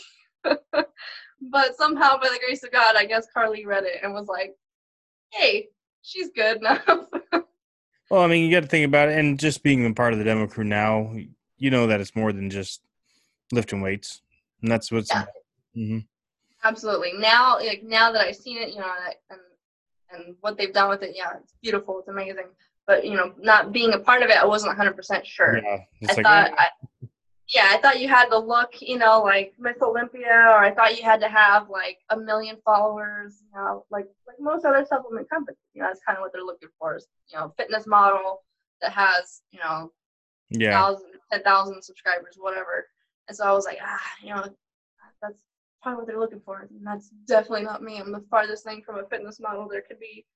Um, but yeah, but I so when I was pregnant with my son, I got accepted, and I was just so overjoyed. I remember getting the email while I was working, and um, I think I just like stopped everything, called my husband. I was like, guess what? I was like, you'll never believe it, but I made it, and he was like, cool. I was like, hey, you don't understand the joy that Axe and Sledge and Seth Feroce brings to me. Um, but he was like, yeah, I'm, I'm happy for you. He's like, that's cool. You know, he's like, he's like, if that's what you want to do. He's like, good. You know, I support you. My husband's never been like really into supplements, and and you know, he calls me, you know, bro lifter. He's like, he's like, you're a typical gym bro, I swear. and I was like, hey, let me do me. It makes me happy. Um, to him, he said the most god awful thing in the world. He was like, uh, supplement is just supplement. It doesn't matter. He's like, protein's protein. I'm like, no. Say that again. I'm gonna leave you. Hey, hey, Axe and Sledge supplements is not just supplements, okay? It's Yeah, a lifestyle. the lifestyle. I'm like, this is like, it's like my religion now. Yes. Um, he actually was funny, is he um, sent me an email the other day, and he was like, because before he goes on ship, you know, he always likes to take, you know, like his greens and and his proteins and his pre workouts and different things. And normally I ask him, hey, what do you need? What do you want me to order? So I can I can order it from Axe and Sledge Amen and take it with you on ship. And I asked him, I was like, what do you need? And he was like, no, no, no, I, I, we have everything. He's like, I'll just pick around from what we have. He's like, are we good to go? I was like, you sure? He's like, yeah. All right, okay. he's like, besides, if you order something now, it probably wouldn't get here in time. I was like, no, it'll get here in time. I was like, if you need something, let me know. But he was like, nah, I'm good. Time comes around and he's he's packing up his supplements and he was like, oh, I need I need um, a protein. I'm like, I asked you. He's like, I'll just go get one from from the PX, which is our store on base. I was like, whatever. He's like, oh, I need I need some some greens. I was like, I just put in an AMN order. I was like, I told you, if you need something, let me know. He's like, oh, it doesn't matter. He's like, I'll just go get some. I was like, whatever. Go get your crappy supplement. And I got an email from him the other day, literally saying, he was like, so the protein I got is pretty disgusting. Axe and Sledge is way better. I was like, I told you. Weird. Like, yeah. He's like, oh, these these greens that I bought taste like shit. I was like, I told you. I was like, now do you accept my religion? Do you want to convert to Axe and Sledge and AMN fully? Oh man. And that was just yeah. um, but yeah, and he was like, Yeah, you're right. I was like, I know. Always right.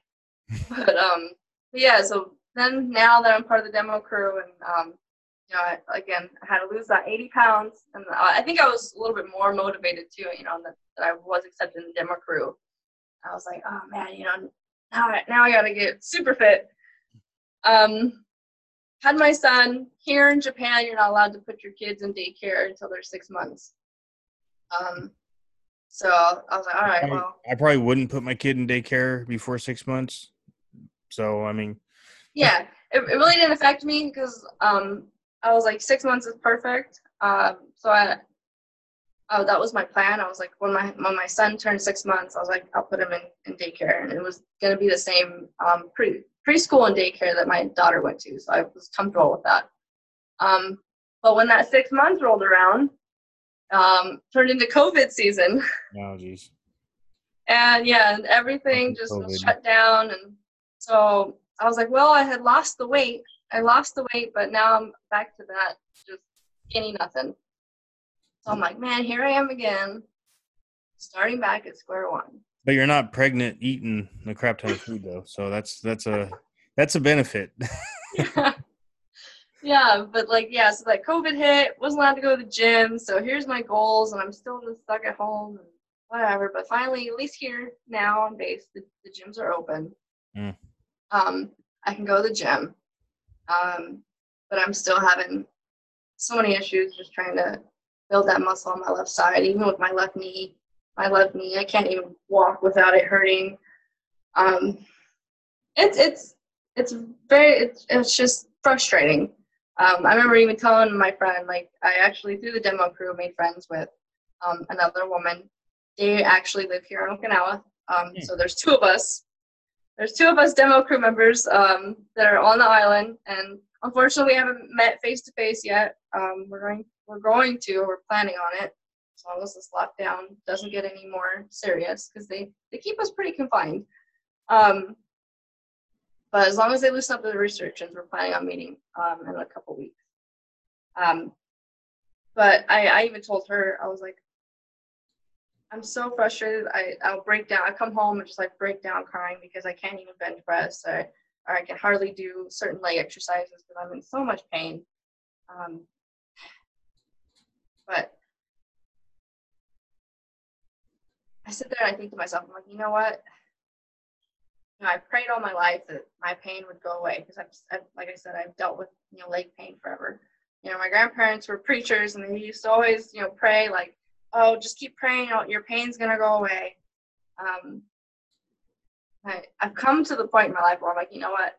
Maybe this is just a part of like that trial and tribulation that I have to just keep pushing through to show people. Um, I have a herniated disc. I have cervical degeneration. I have just a busted shoulder that everything is wrong with it. Um, I have really bad hip dysplasia, but this is in my heart and this is in my mind. Like this is what I want to do, and I, I, I have big goals and I want to keep pushing. And, and if I can do it, if I can lose 70, 80 pounds twice, and if I can get in the gym and push through the pain of all these stupid injuries or just the way my body was created, like anybody can. Like you know, I I get people who message me, a lot of you know friends, especially you know women. They'll be like, oh, you know, you, you gained the baby weight and you've lost it and you look great. And I was like, what is it? You know, what do you do? And you know, and I I'm so glad and happy to tell people, you know, this is what I did. Um, and then they say, well, oh, you know, well, ah, you know, I don't want to do it because I, I kind of hurt or I kind of this, kind of that. And I'm like, look, there's one person on this earth that could have an excuse and not to work out, literally had doctors tell her not to work out. It's me. Um, but you just gotta, like Seth Feroce says, you know, you gotta say, you know, fuck the excuses. And if you want something, you know, go after Put the work in, yep. Yeah. But so you know, I, I, you know what's gonna happen is one day you're gonna because I mean, you know, you're still uh skeptical on like you're still confused on why you know you still have all the pain and everything, right? One day someone's gonna come up to you and they're gonna say that you changed their life because of everything that you're going through and you're still pushing through. And uh, that's when all of this it's going to become it's not going to just be pain anymore. It's going to be you know i i this helped somebody's life. This saved somebody's life made somebody's life better. Just because i'm going through this and i experienced it it helped them through theirs you know and that that's that would be you know like the bit the biggest thing you know the most gratifying thing ever you know to hear something like that from somebody. And and that's also i had that mentality you know for a little bit on why me especially with my losing my firstborn you know, losing my son. I thought why you know why am i going through this? Why why am i going through this pain? Why am i going through this all alone? Like why did i have to watch my son die in my arms? Why did i have to bury my child? Um, and you know i came to the point where i'm just like all right god you know I, have to just give you this pain and just understand that you're in control and understand that this happened for a reason. And I feel like, you know, I'm able to connect to other women who've gone through the same thing. Um, because when you can talk to somebody and they can, you know, and people try to talk to me after my son died, you know, and they would say, "Oh, you're gonna be fine. Everything's gonna be okay." I literally wanted to scream like, like, shut, shut up! Like, how would you know? Like, you've never lost a child, you know? Yeah. So when you could when you could talk to somebody and, and you know they have been through what you've been through, um, yeah, like you said, you know, you can really connect and, and make an impact with someone's life. So, you know, I've I've learned to see, you know, the blessing, you know, in the heartbreak and in, in the pain. And you know, to this day, you know, I sit here and I'm like, I really want to, I really want to do this. I really want to, you know, become so much better, you know, but I, I'm dealing with my all these stupid pains and aches and just being old and being broken. um, but I'm like, I just gotta keep pushing because if I can, you know, yeah, inspire or motivate just one person, you know, someone if that makes an impact on their life, then I feel like, you know, I've, I've done my job. You know, like I realize, all right, God, I guess this was my my purpose, my plan, and you know, I'm okay with that. Yeah, no, he's got a, he's got a plan for everybody. That's for sure. You know. Absolutely, absolutely. And for everybody, know. and one day that plan's going to smack you right in the face, and it's going to change. Yeah, for sure. And and you know, being raised by my grandparents too, that was just a huge blessing itself because even though I would I would be in pain or whatever, you know, and you know, they'd always say somebody has it worse, you know, and I could see that, you know, that I was blessed to go on missionary trips a lot when I was younger and see how other people know, were just suffering. I was like, you know, I'm over here complaining about leg pain. These people don't even have a roof over their heads. They're starving. You know, I'm like, I can push through it. You know, like one of those no problems, just work. You know. Yeah, absolutely. It was like I do not have problems, just more work to do, and and that's another reason why you know I felt so hard for Seth Feroce was just listening to him. I'm like, he has that same mentality that I was grown grown up around, pretty much. You know, a lot less curse words. but my grandpa used to pretty much preach the same thing to me over and over again. Um, and one thing with with him was almost anything I did was never good enough, and it was kind of frustrating. But now, you know, I, I learned to to love it and accept it because you know I I brought home even if I brought home all A's, it was all right. Well, you, you could have done better. Even if I did first place, you know, even if I got home, you know, brought home MVP trophy or whatever, my my grandpa was never satisfied it was always, eh, you could have done better. You could have pushed yourself more. You could have trained harder. You know, next time maybe this. Or you know, you go to my games and be like, mm, you missed that shot. Could have been better. You won, but you could have been better. You know, so it was nothing was ever good enough. So I always just kept pushing myself even harder. Um, and you know, like that was it. made was the like- person made you the person you are today. You know. Yeah, absolutely. And I, I think, you know, you know, hearing that, you know, from Seth too, that's why I love watching his videos and stuff. It makes me feel like I'm listening to my grandpa all over again. Um, because you know, he just he's just saying, like, suck it up. Like you don't have problems. There's more work to do. Like keep going. You know, do the reps, you know, Yeah. do it. Like figure out what works for you and keep doing it. And that's how I've had to learn how to train. I feel like I do a lot of exercises probably people look at me weird because I have to manipulate them weird, especially um, with legs and like foot placement and the way I do stuff because my hip dysplasia. I won't feel it right if I do it the way everybody says it's the correct way. Like if I do it, I'm like, all right, I do it this way, it hurts, or you know, I I feel it in the whole other body part that I'm not supposed to be feeling it in. Um, you know, so I've I've learned to manipulate it and and find ways to to make it work for me instead of saying, oh well it hurts so i'm not going to do it Yeah. you know and that that that that's why you know like i said like i, I love seth Feroce. i love the companies i love the brands like i will always stand behind them 100% because of the impact they had on my life you know like I, I went from being super depressed and not having you know that motivation or that that purpose i felt like i lost everything when i lost my son um, and i felt like like man if i can't even bring a child into this world. You know, I lost my own baby. You know, like what can I do? You know, like I'm I'm good for nothing. And you know, I would listen to Seth and listen to how he would talk and talk about you know you, the struggles that you come through in life and the obstacles and how you just push through them, just gotta overcome them. You know, like it lit that fire again. You know that I had when I was younger. You know, and and again it was like being able to to have my grandpa there for me even though he was gone, I was like, "Hey, Seth," and like now you're kind of like my new grandpa. Yeah. and it was funny though is when I watch him on my um, computer, or even sometimes I have it on the, the TV. My daughter will be like, "Hey, look, it's Grandpa." No, jeez. I'm like, that's Feroce, but that'd be awesome. yeah.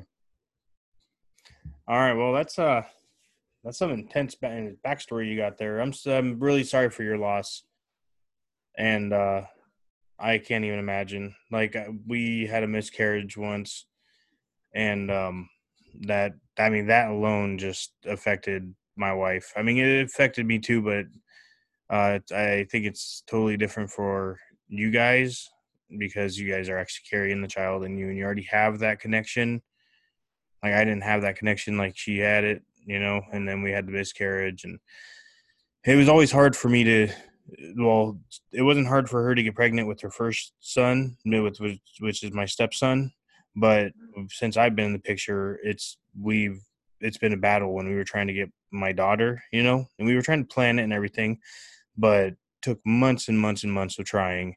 And then the one time I actually got it, um, I ended up having a miscarriage, and that was like weeks in, and it was it's pretty rough. And I was like, well, maybe it's me, you know. Um, so we ended up trying again later on, but it took a while for her to recover from just the miscarriage because that's the first one she's ever had.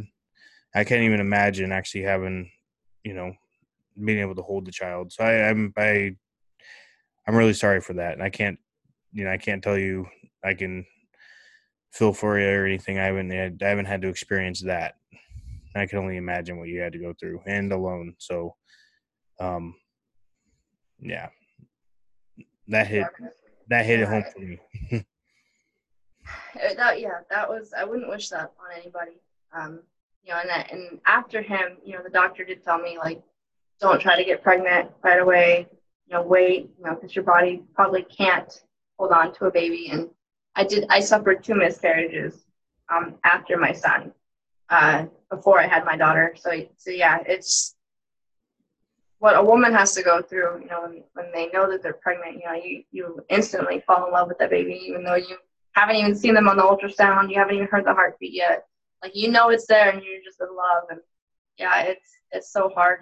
I and I feel so bad for your wife because I I, I know the heartache. I know what it has, you know, that effect that it has on you mentally and emotionally. And yeah, it's something I, I wouldn't wish on anybody. And um, unfortunately, it's happened to so many women. And, and you know, so many women are just quiet about it, and you know, you, you keep it in and you think there's something wrong with you and you think that it's only ever happened to you, you know, but really, you know, once you say something, you get it out there and there's so many women that will be like, hey, uh, I've been there. I, I know how you feel. Yeah. We need to talk. You know, we, you know, we can, and that that's you know been a beautiful side to it. You know, of being able to, you know, me being able to help other women, and then other women saying, you know, like, hey, I've, I've been there, done that too. You know, and you can just come together. But, but yeah, it's there's there's nothing like that. You know, that, that it can you, you never get over it. Um, it'll, it'll always be there. Um, but the beauty is that you know you have that baby, that rainbow baby. Mm-hmm. You have mm-hmm. that healthy child. You know, so now I look at my daughter and my son. I'm like, you know what? I have one of each that they don't make anymore. I mean, some people think they do, but to me, boy and a girl, that's it. yeah, no, same here. I'm, same I'm like, they only make two models, boy and a girl. I have one of each. I'm done. Good. I'm I'm mm-hmm. praying. I told my husband, I'm like, either you need to get snipped or I need to get a surgery because I'm not having another one. I don't want to gain another 80 to 100 pounds probably. I'm like, done, I'm done. I, I really want to pursue, you know, fitness and, and, just keep bettering myself. I'm like, and I'll never get there I have another baby and start all the way back at square one. Yeah. Yeah. So I was, I was actually going to, um, I was actually gonna get snipped or whatever. You know, that's what you called it. A little weird, but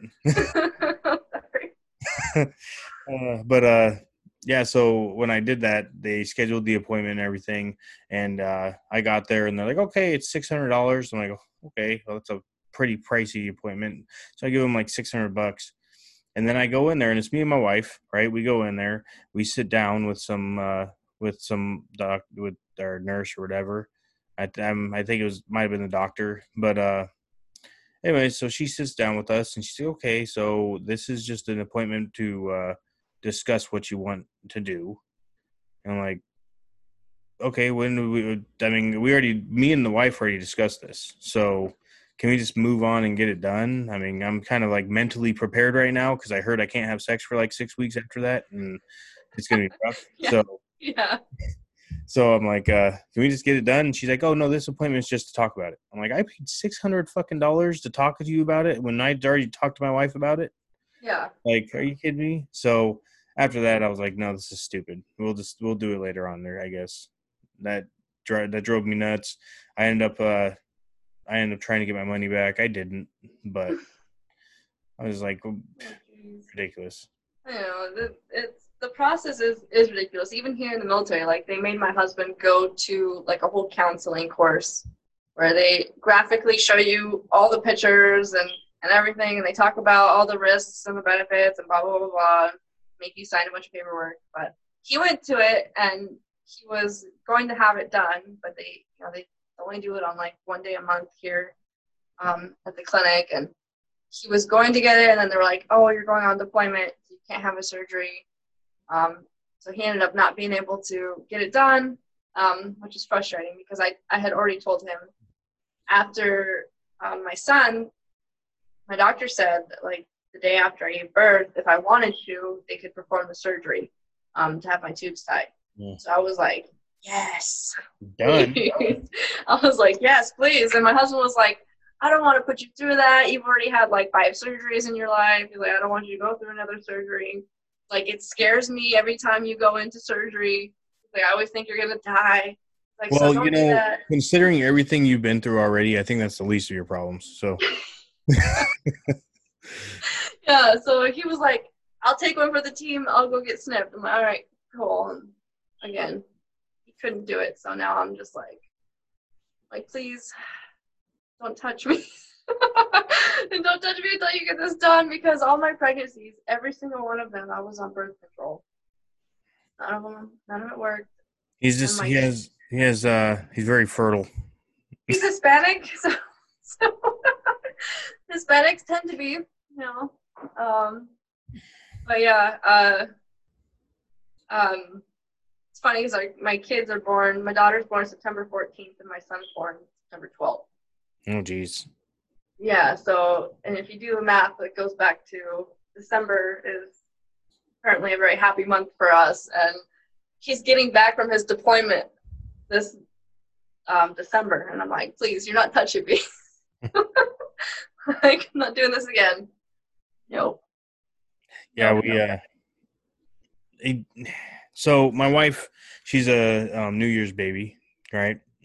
So her birthday's uh, December 31st. My birthday's January 14th. My daughter's birthday is December 15th. Oh man. And my son's birthday is uh, February 2nd. So it's like I, I haven't celebrated my birthday in like years because I don't really, Yeah. You know, you get hit a certain age and you're like, eh, meh. Yeah.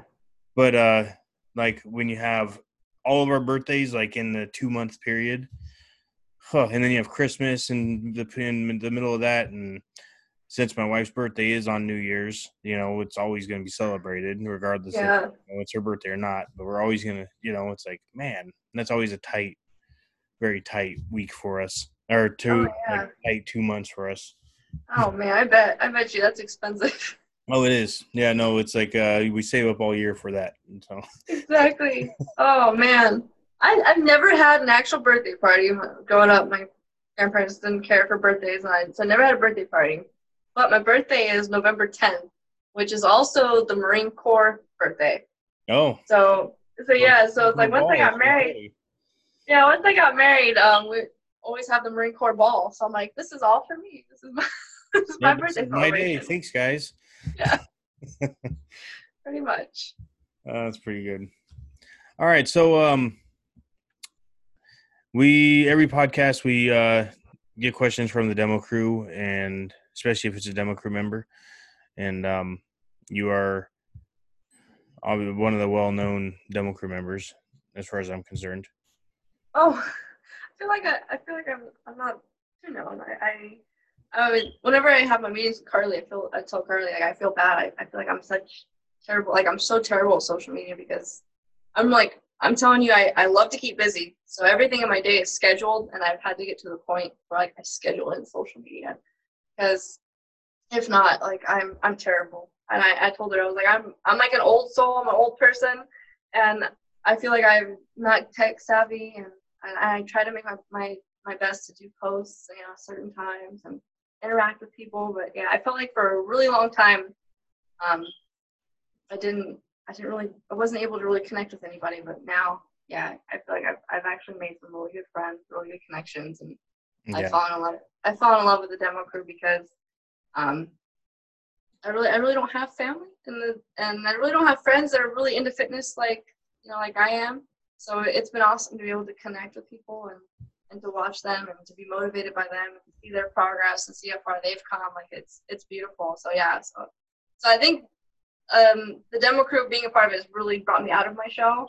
You know, to be more active on social media and to engage more with people, and I and I love that because um, you know, like I said, now, like I guess uh, I'm a little bit more known, which is which is kind of cool. But I I think I just I've been I've loved you know just seeing how it's grown and blossomed and being a part of that. It's awesome and and finding you know like you know the people that have the same mentality.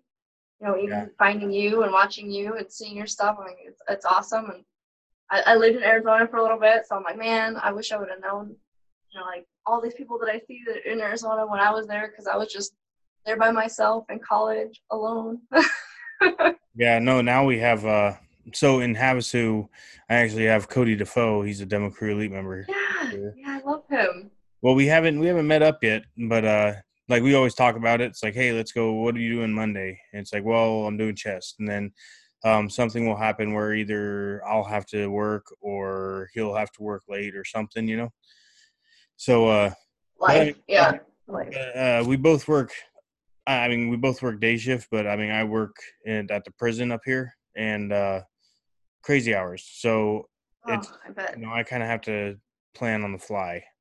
And that's why I like slow down on social media every now and then. Like this whole week, I haven't been on social media. Actually, the past two weeks, haven't really been on social media just because uh, I've been like swamped with work. And, like, yeah, and now we have this. Uh, so we have this computer virus that I.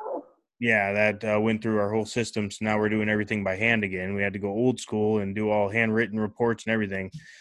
So all our computers are shut down right now. It's like, oh my gosh. Oh, geez. And that's on top of the COVID and all that shit. But It's life, man. Yeah, there's always something. But I mean, I love staying busy. Um, right. I, I can't sit down and just do nothing, which, which I think that drives my husband crazy sometimes because he wants to come home and relax and do nothing and watch TV. And I'm just like, I, I can't sit there. I'm like, I can't sit down. I have, I have to do something. Give me something to do. Yeah, no, I'm, I, there's always something for me to do around the house. I don't have enough time here where I can uh, get everything done and have time to like sit down. I mean, I have my obviously I have my moments where it's like, ah, you know what, fuck it. I don't care if this has to be repaired or whatever. I'm just gonna sit down and do nothing. I'm gonna play play Batman with my son or something, and just do nothing. But now I'm doing. Now I'm a teacher, so Oh. yeah, not not willingly, but COVID made me a teacher. So Oh, that's true. That is true. Oh man, yeah. Put that on your resume. yeah, no teaching. Yeah, teaching's my uh my Other job. my other my second job yep so now that took most of my time so now i have like my dad list of uh chores my dad chores or what is it uh, my wife chores whatever you call it Yeah, I mean, yeah, same here. Like with my daughter, yeah, I, I started doing more homeschooling with her, and but luckily she's able to go a couple hours a day to her little school. But I mean, she's only Yeah. four. no just all it's all me and you know my stuff's just piling in the back in, on the back burner when i'm there during the week because it's school time you know weekend Yeah, yeah. weekend is my time but all right so questions Okay, ready. okay first one okay I like that. for those for those of you that uh, don't know, but Demo Crew is Axe and Sledge um, supplements ambassador team, and uh, me and you know Seirra were both on it, uh, along with some other awesome indi- individuals. And uh, if you want to get to know a lot of them, they're actually on my podcast. And uh, Dante Petrella has his own podcast called the Democast. Same thing, same goal. Anyways, so here she is, Seirra, in her glory. and you're always having that uh, like a different kind of cool mask on, looking like a ninja or something, you know. I mean, yeah. Live in Japan. I'm like, I, I gotta feel like, like an anime character. So is this is this your uh, left arm? my right arm. That is your right arm. Okay. That's my right arm. Yes. Yep. When is this? That was date night. Probably like um, maybe a month ago. You know you're true. You're a true demo crew member when you flex on date night. Yeah, it was it was Friday night and it was date night, so I was like, hey, it's Flex Friday. So I'm like, and it's date night. So I was like, usually the picture on the left, you know, I'm like, usually everyone sees me working out, and I, I just look like a crazy person.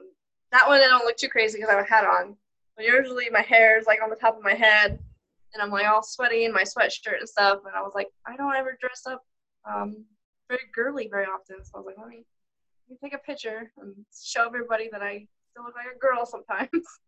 No, this this surprised me honestly because I haven't seen you all dressed up before. I've always seen, you know, your gym, your gym. Yeah, my, my normal gym uniform. Yeah. Like, oh dang, that's her. That's her outside of the gym. Holy shit! Yeah, that's me outside the gym. That's, that's me underneath the sweatshirt that I always wear. That's you in Mortal Kombat. Yeah, in Japan. my favorite Kitana. Love Kitana.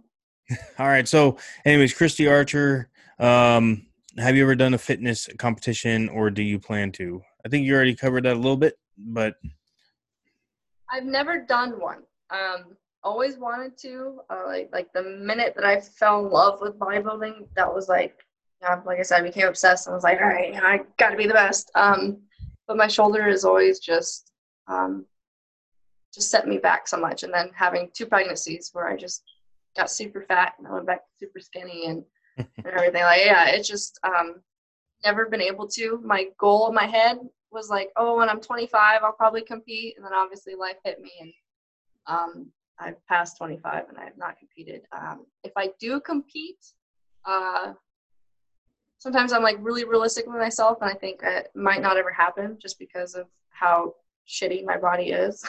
um, if I do, it's probably a good five years out from now. yeah, good question. I was curious that too. So, I try not to. I try to read these before, so I don't ask these questions beforehand. But sometimes it just comes out. So, anyways, uh, Mr. Push Up King Christian Lopez. Uh, when training with the mask on, do you feel like a character of Mortal Kombat? Is there a mental difference with American fitness and overseas fitness? Long term goals. How many max push ups can you do? uh, so the first one, Mortal Kombat character, yeah. Um, I like to channel Kitana. She's my favorite, especially actually in the game. Um, anyone ever wants to play me, probably whoop your ass playing as. Bring I love her. Bring um, um, uh, but yeah, I, I, would say Kitana is the one I channel the most. Um, or if I'm trying to like go super beast, probably Mileena, you know, because she's a little bit more scary. But yeah, I, I love Kitana. uh, is there a difference in mental fitness or mental difference in American fitness and overseas fitness? Absolutely, yes. Um, when I worked out, um, we used to live in Jacksonville, North Carolina, and I went to Gold's Gym. I absolutely loved Gold's Gym because um, the moment you walked in there, you could just like feel the energy, feel the intensity. Most of the people in there um, that I knew of did compete, so it's like everybody was like at the top of their game. Everybody was pushing each other harder, and I loved that atmosphere. It was amazing, um, and it always made me push myself um, even more, even if I was working out by myself.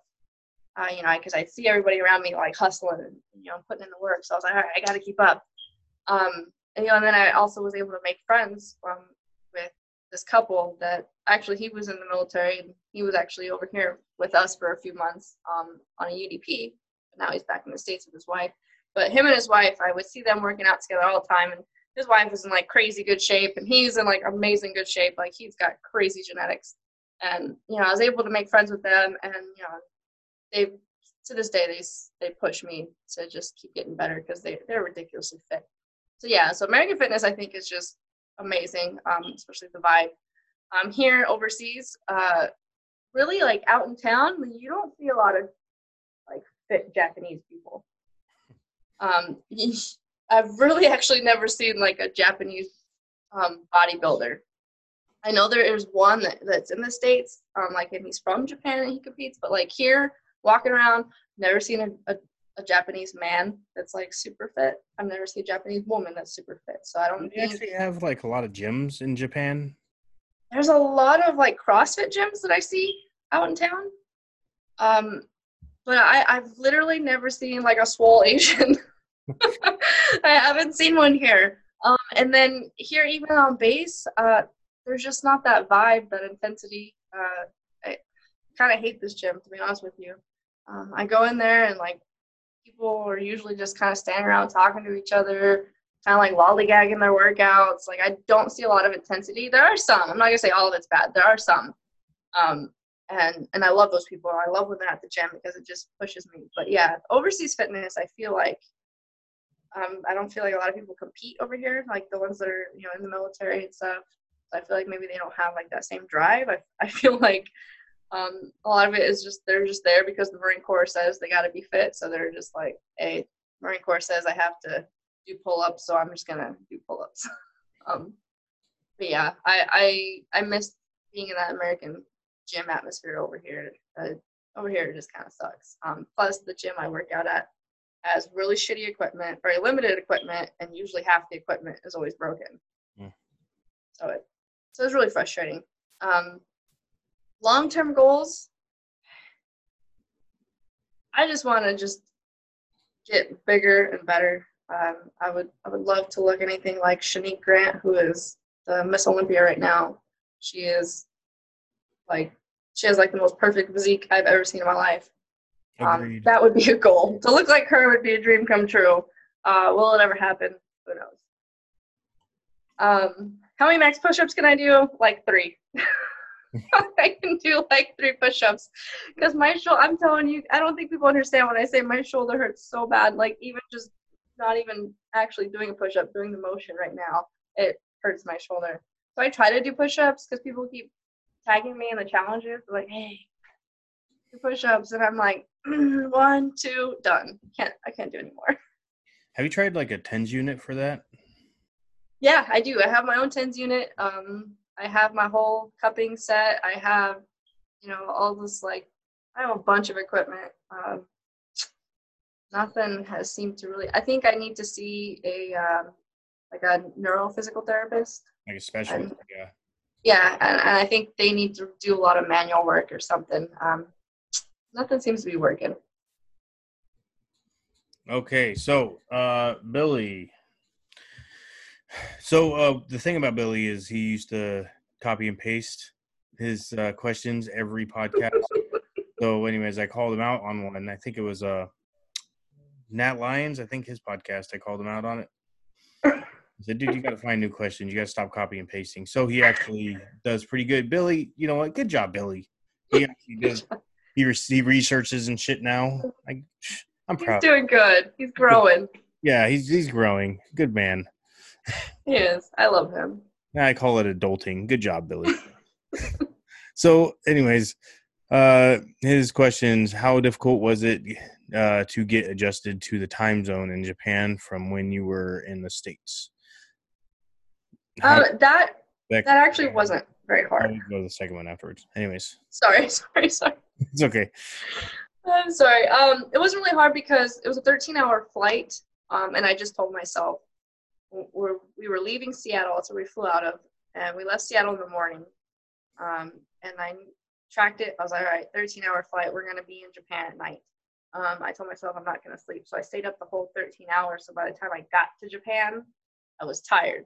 And I'd go straight to bed instead of sleeping on the flight and then getting here, being wide awake, and having jet lag. So that was actually pretty easy because I just told myself, don't sleep, stay awake.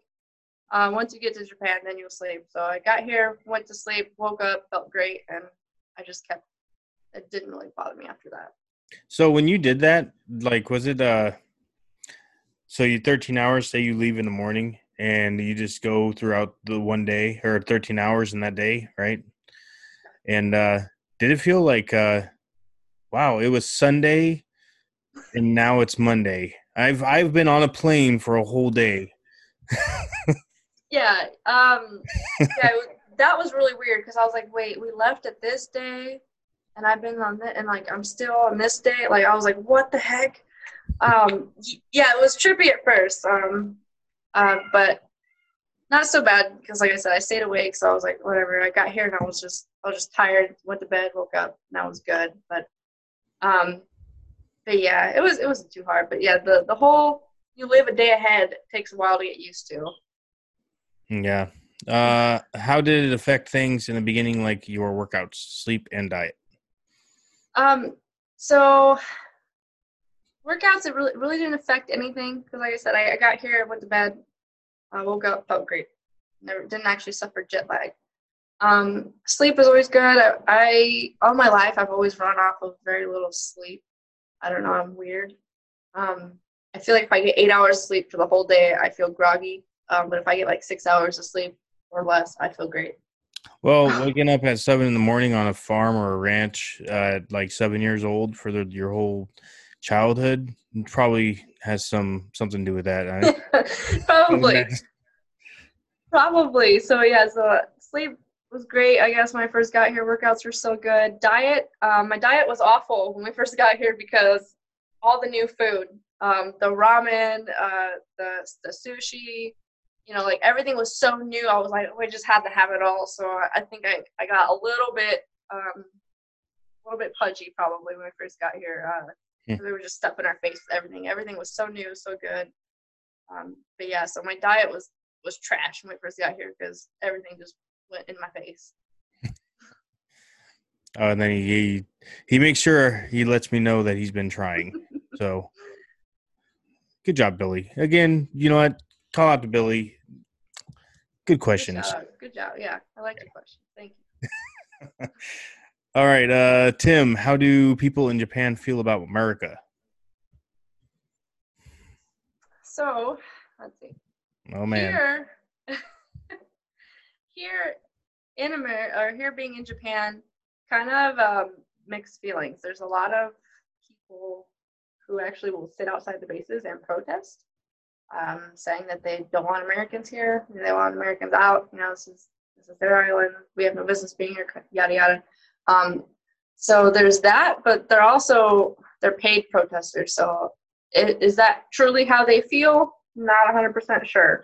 Um, because I will tell you what, every Japanese woman on this island would marry an American man in a heartbeat. so, um, and you see that a lot. You see so many Americans marry um, these Japanese locals. So I, I feel like I feel like they probably you know they have to like Americans in America because you know they want to come to America. Um, Land of opportunity. Yeah, yeah. I mean, I, I'd want to be an American too, you know. Um, but yeah, so I think it's it's kind of hit or miss. I think a lot of the maybe the older generation doesn't accept um, America and Americans, you know, because you know they were here when we uh, nuked them. sorry. Uh, yeah, sorry, not sorry. They kind of kind of had it coming, but your fault, my bad. Yeah, uh, but I I mean they're they're they're really nice people. Um, they're they're very yeah. polite. Um, most of them I think seem to seem to like us and America, it, but again it's hit or miss. So far I haven't really met anyone that was like rude to me or said like, "Oh, you're American, can't do this, can't do that." But I, I will tell you, I never felt discrimination in my life, being a woman or being a Hispanic or anything like that, until I came to America or came to Japan. You do get discriminated because you're an American, not because you're mm. this or that. But you're like, "Ooh, you're American, you're not Asian." You know, they look down on you. Um, anything you do here is automatically your fault. If even if like get in a car crash and they hit you, you're the American, you're the foreigner, so you are at fault. So it's kind of annoying. Yeah, I can see. I can see why. uh, all right, uh, Mike Crowley, your favorite area to work out? I'm assuming. Um, now, I was I read this one. I don't know if he's actually talking about place or like body part area, kind of, you know, like muscle group, maybe? Um, yeah. So if if it comes to like area, if you're thinking about place, definitely in a gym. I am not motivated at home. I hate I hate home workouts. um, well, I, uh, saw uh, you, I saw you doing tire flips and shit the other or a little bit ago. Yeah, yeah. So I mean, that's I can't do stuff like at home. I, I hate it. Um, but that that's like my second best thing is uh there's a little like Marine Corps fitness outside area where you can do tire flips, pull ups, um, lift a log and stuff. So I'll go do that. That's to me that's still pretty fun and challenging. Um, if it's body part, um, probably back. Uh, I love back just because I really don't have any pain when I do back. So that's probably my, my favorite plate, my favorite body part to hit. All right, and uh, your favorite Axe and Sledge and AMN product. Uh, favorite sledge product, probably the grind, just because that's something that I always take, no matter um, no matter what. So I can take that, even if I've had a surgery, I can take that. Um, if I'm pregnant, if I'm breastfeeding, like the grind is always there. It's, always an essential for me. I take it every day. AMN product, um, hands down, the vegan protein. I've fallen in love with that stuff. I take my vegan protein every single day. I've made it every which way possible from ice cream to pancakes to muffins to cookies, like everything. I, I'm obsessed with vegan protein. I have like four tubs of it already. Yeah. I haven't tried it. I'll try it eventually. Yeah, try it. It's so good. It's delicious. The flavor sounds amazing. So. Yeah, they they did an amazing job with the flavor. I love it. Uh, how's life in Japan versus life in the states? Um, the thing about Japan is like nothing is really convenient here. Um, even though this is like um, the island's only like 60 miles long, it the traffic here is ridiculous. To get from one side of the island to the other side will take you completely all day.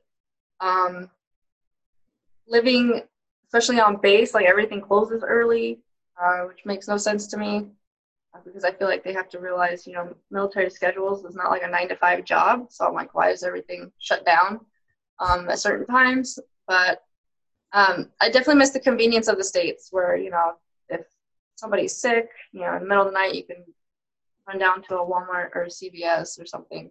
Um, here, as a military member, uh, there is a curfew. Like you can't leave base um, after one o'clock, two o'clock, something like that. I'm never leave base so at that time, so I, forget. But but you have a curfew. Um, you know, you're not like as free. Where like in, in the states, even as military, you're a little bit more free to, to do stuff. But here, they completely dictate I can go off base, you know, or not. If I could shop at a store or not. Um, so I definitely miss the United States. I miss the freedom. you yeah. don't know what freedom is like until you lose it. um, uh, but it, it's beautiful. I, I can't I can't talk too bad about it because it, it's amazing to be able to experience another culture, um, experience the food, you know, the life. Um, but definitely America, hands down, best road system in the world. Here, the driving is god awful, horrendous. The light system here is terrible. People don't know how to drive here. it's terrible. Uh, let's see. What's the biggest fish you've caught? Uh, what's the best catch? Not the husband either. I think you already covered the husband, so we'll go with. Um, biggest fish. Uh, probably the the marlin. It's about a three hundred pound marlin. Um, Jeez. Best catch. Best catch. Um, I don't know because like I think when people say best catch, you know, they think oh, you know, the biggest fish, which would be like big marlin or wahoo that I've caught. But I think when I catch like a huge flounder, I get more excited than anything because I, I, love flounder.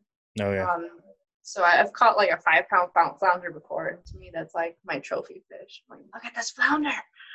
it's well, huge. The, three, the 300 pounder had probably put up a fight though. You know what I mean?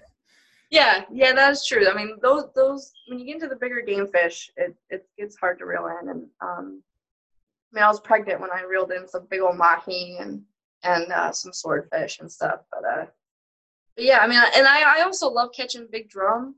Um, so when I've I've caught some big old bulls, and I think those are some of my best catches. Mm. All right, Jake Bloom who is your fitness icon or someone you look up to? I'm assuming. Well, you already covered Seth.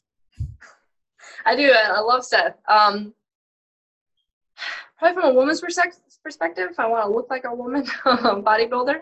Not that I. I mean, if I could look like Seth, cool, but look like a woman. Um, Shanique Grant, who is the two-time Miss Olympia, she's amazing, beautiful. Um, Juliana Malacarne, who was the reigning queen before her, gorgeous. Like she yep. has massive legs that I would give anything for. Um, but I think personally, I I met I was able to befriend this this woman who worked out at Gold's Gym in Jacksonville. Um, she actually is an IFBB pro. Her name is Shannon, and I really admire her a lot. Um, just because like you know, I went up to her one day and just to talk to her, you know, compliment her and talk to her, and she was just so humble and so sweet, and just took so much time to to answer all my questions and and whatnot. And you know, she's huge. She's she's massive. She she looks like she could be Miss Olympia. She's beautiful, and um, she's someone I really admire. Uh, you can look her up, Shannon Sarmento. She's wonderful. You know what? Just for sake of science, how do you spell that? Uh, Shannon. So S H A N N O N, I believe. Look at, I gotta pull it up on Instagram. And then Sarmento. It's just how it sounds.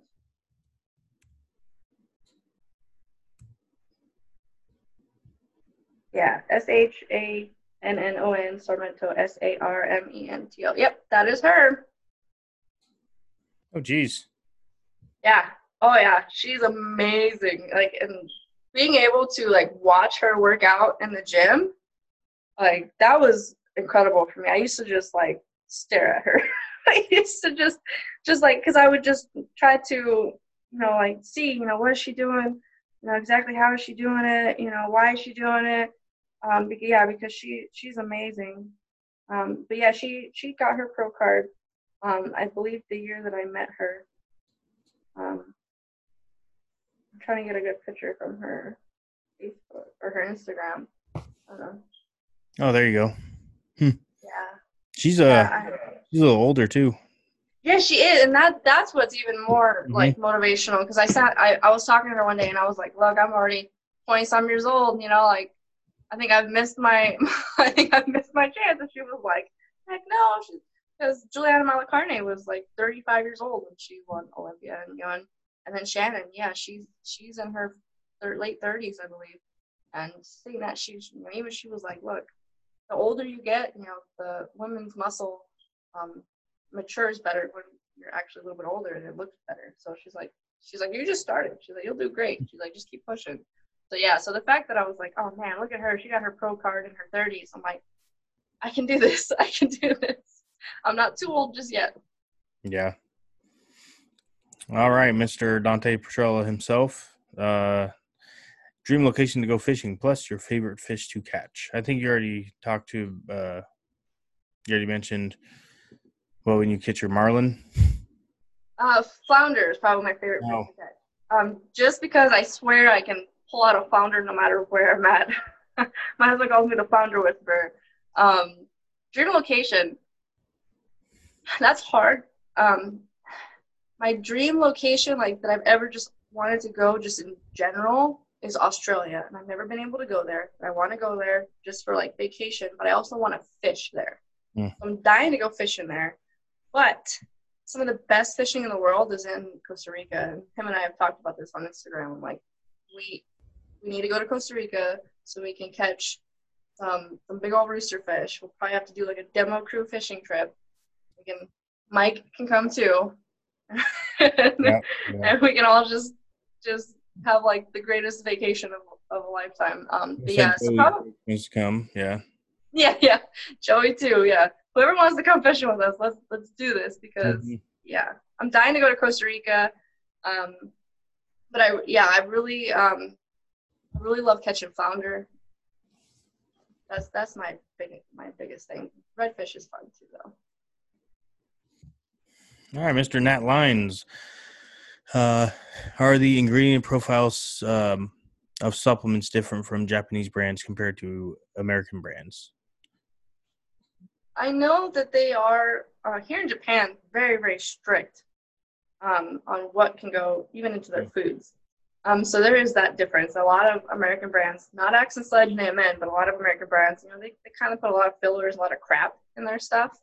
Um, so here in Japan, definitely they don't have a lot of that junk in there. Um, I haven't really tried a bunch of their stuff.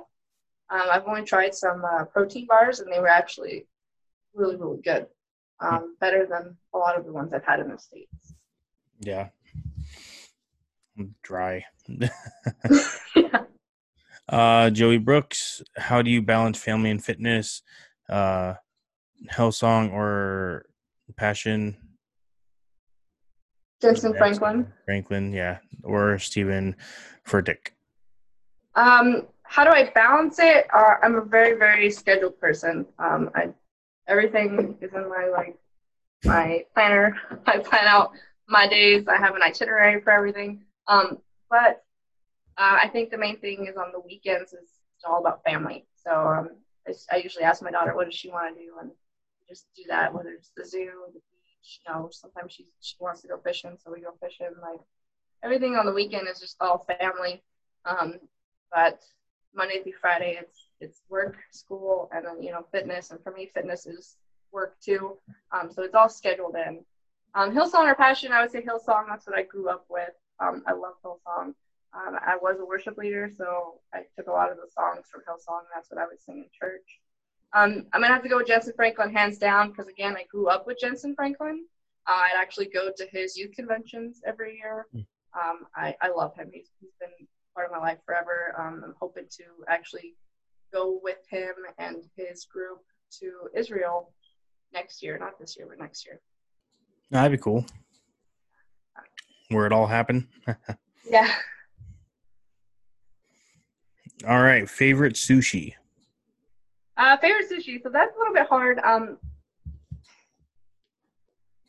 in the states, when I did have sushi, uh, I hated it. it was, I thought it was absolutely disgusting. Um, my husband and I took me once, and I just like came home and threw up half the night. Maybe it's bad sushi. I don't know, but I never ate it after that um, until I came here to Japan.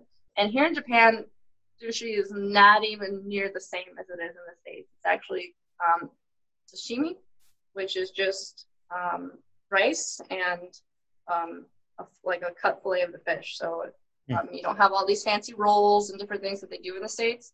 Um, it's very simple, but here it's amazing. And I think um, if I do get sushi, uh, not too often. I, I try to stay as vegan as possible, but I do. I'm more sometimes pescatarian. Um, I'll just get. Uh, I think here, just the it's just the rice with salmon on top of it. Um, that's like my favorite thing. Um, here they have uh, these restaurants where you sit down in a booth. There's no servers, no nothing, but but there's like a little digital screen, um, and you put in your order, and there's like a little conveyor belt, and the food comes right to your table. So you order the sushi. So yeah, so you, on the screen you say you want tuna and whatever, you know, salmon. You, you want shrimp. You order, put in your order, and the next thing you know, it comes on the conveyor belt. and stops. You pick it up right there at your table. It's amazing. I think I've shown shown it on my Instagram a couple times, but um, I'll show it again now later. So if people Yeah, are interested, if people are interested, go to my Instagram. I'll post it again. Um, it's pretty amazing. I wish we had that concept in the states because you're just alone in a booth, putting in your order, the food comes right to you. and It, it's awesome. Uh, all right, Cameron. When you're not into a workout, what motivates you to kill the next workout? Um, so I'm trying to think if he means like a specific workout that I'm doing or just the whole workout in general. But like a lot of times, if I'm in the gym and something's not working, like you know my shoulder's killing me, um, what motivates me is just me telling myself like I got to figure out something that, that's gonna work for me. Um, Well, a lot of times, I think what he's talking about is like, uh, you know, when you're like, like when I said, um, okay, you work out, you got to kind of read your body or whatever, right? And you start doing arms, and then you you're like, ah, I'm not feeling arms, so then you switch to like chest or something. Like you're not into your workout really, and then you have to switch it up, maybe. the biggest thing when I when I hit that when I, when something's not feeling right, um, I literally, and this every time I'll just grab my phone and I'll look up a Seth Feroce video, Yeah. and um, especially if I'm hitting something and I'm not feeling like I'm hitting it right, um, I'll watch one of his videos where he's explaining it, and then and then that's what I'll have it playing in my headphones, and and I'll just keep referencing back to the video, uh, and that's really what motivates me is just getting some inspiration on how to do a workout differently, which is he's very awesome at explaining. You know, he says that a, a lot of people do the workout like this. I don't like it, so I do it like this. So I'm like, hey, that's a good idea. I'll try that. So that's my biggest um, motivation is is pulling him up on on my phone and then just watching through how he does a workout and changing it up. Hmm, That's a good idea. I'm gonna probably try, might try that. I actually uh, like when I have my own set workouts, and actually it's a lot of his workouts as well. And uh, I mean, I think mo- I think a lot of us took a lot of his workouts and integrated into our our own, you know. Yeah, absolutely. But if I don't feel something, like if uh, like say for my chest, in for instance, I, I like I, my chest is my favorite body part to work out. But if I don't get a good pump, then uh, I'm just gonna say, okay, you know what? I'm gonna pull up that you know 12 week Seth Feroce plan, and I'm gonna go to a, one of the more intense chest workouts, and I'm just gonna knock that out. You know what I mean? Yeah, yeah. Or I'll pull up arms and I'll switch it to arms or something. But yeah, that's like my go-to is the 12 week program. Yeah, I'm gonna have to try it out. Um, right now I'm just I'm just got back to where I'm trying to lean out. Um, but yeah, I'll have to do it when I'm trying to get back into that game more, like that mass building. I think uh I think the mass building part because if you like once you say you get it, once you start reading it, you're gonna notice that it's a lot a lot of it is based off of diet. It just tells you how much you should you should eat if you want to gain mass, you know. But I mean the Yeah, the workouts are super intense, a crap ton of sets. Like it tells you when to lift heavy and when not to lift heavy, but I mean um a lot of it is just like high intensity. You know how Seth I'll have to try it. Yeah. I'll have to try it because that that's right up my alley. But like I I've been I've been loving watching um Dougie Flex. Oh my gosh, like I see his stories. So I'm like, man, your workouts look crazy. I want to try them. Yeah. I want to do them. Yeah, no, he's he's a big fella too, man. Yeah, awesome. All right, uh best dive bar.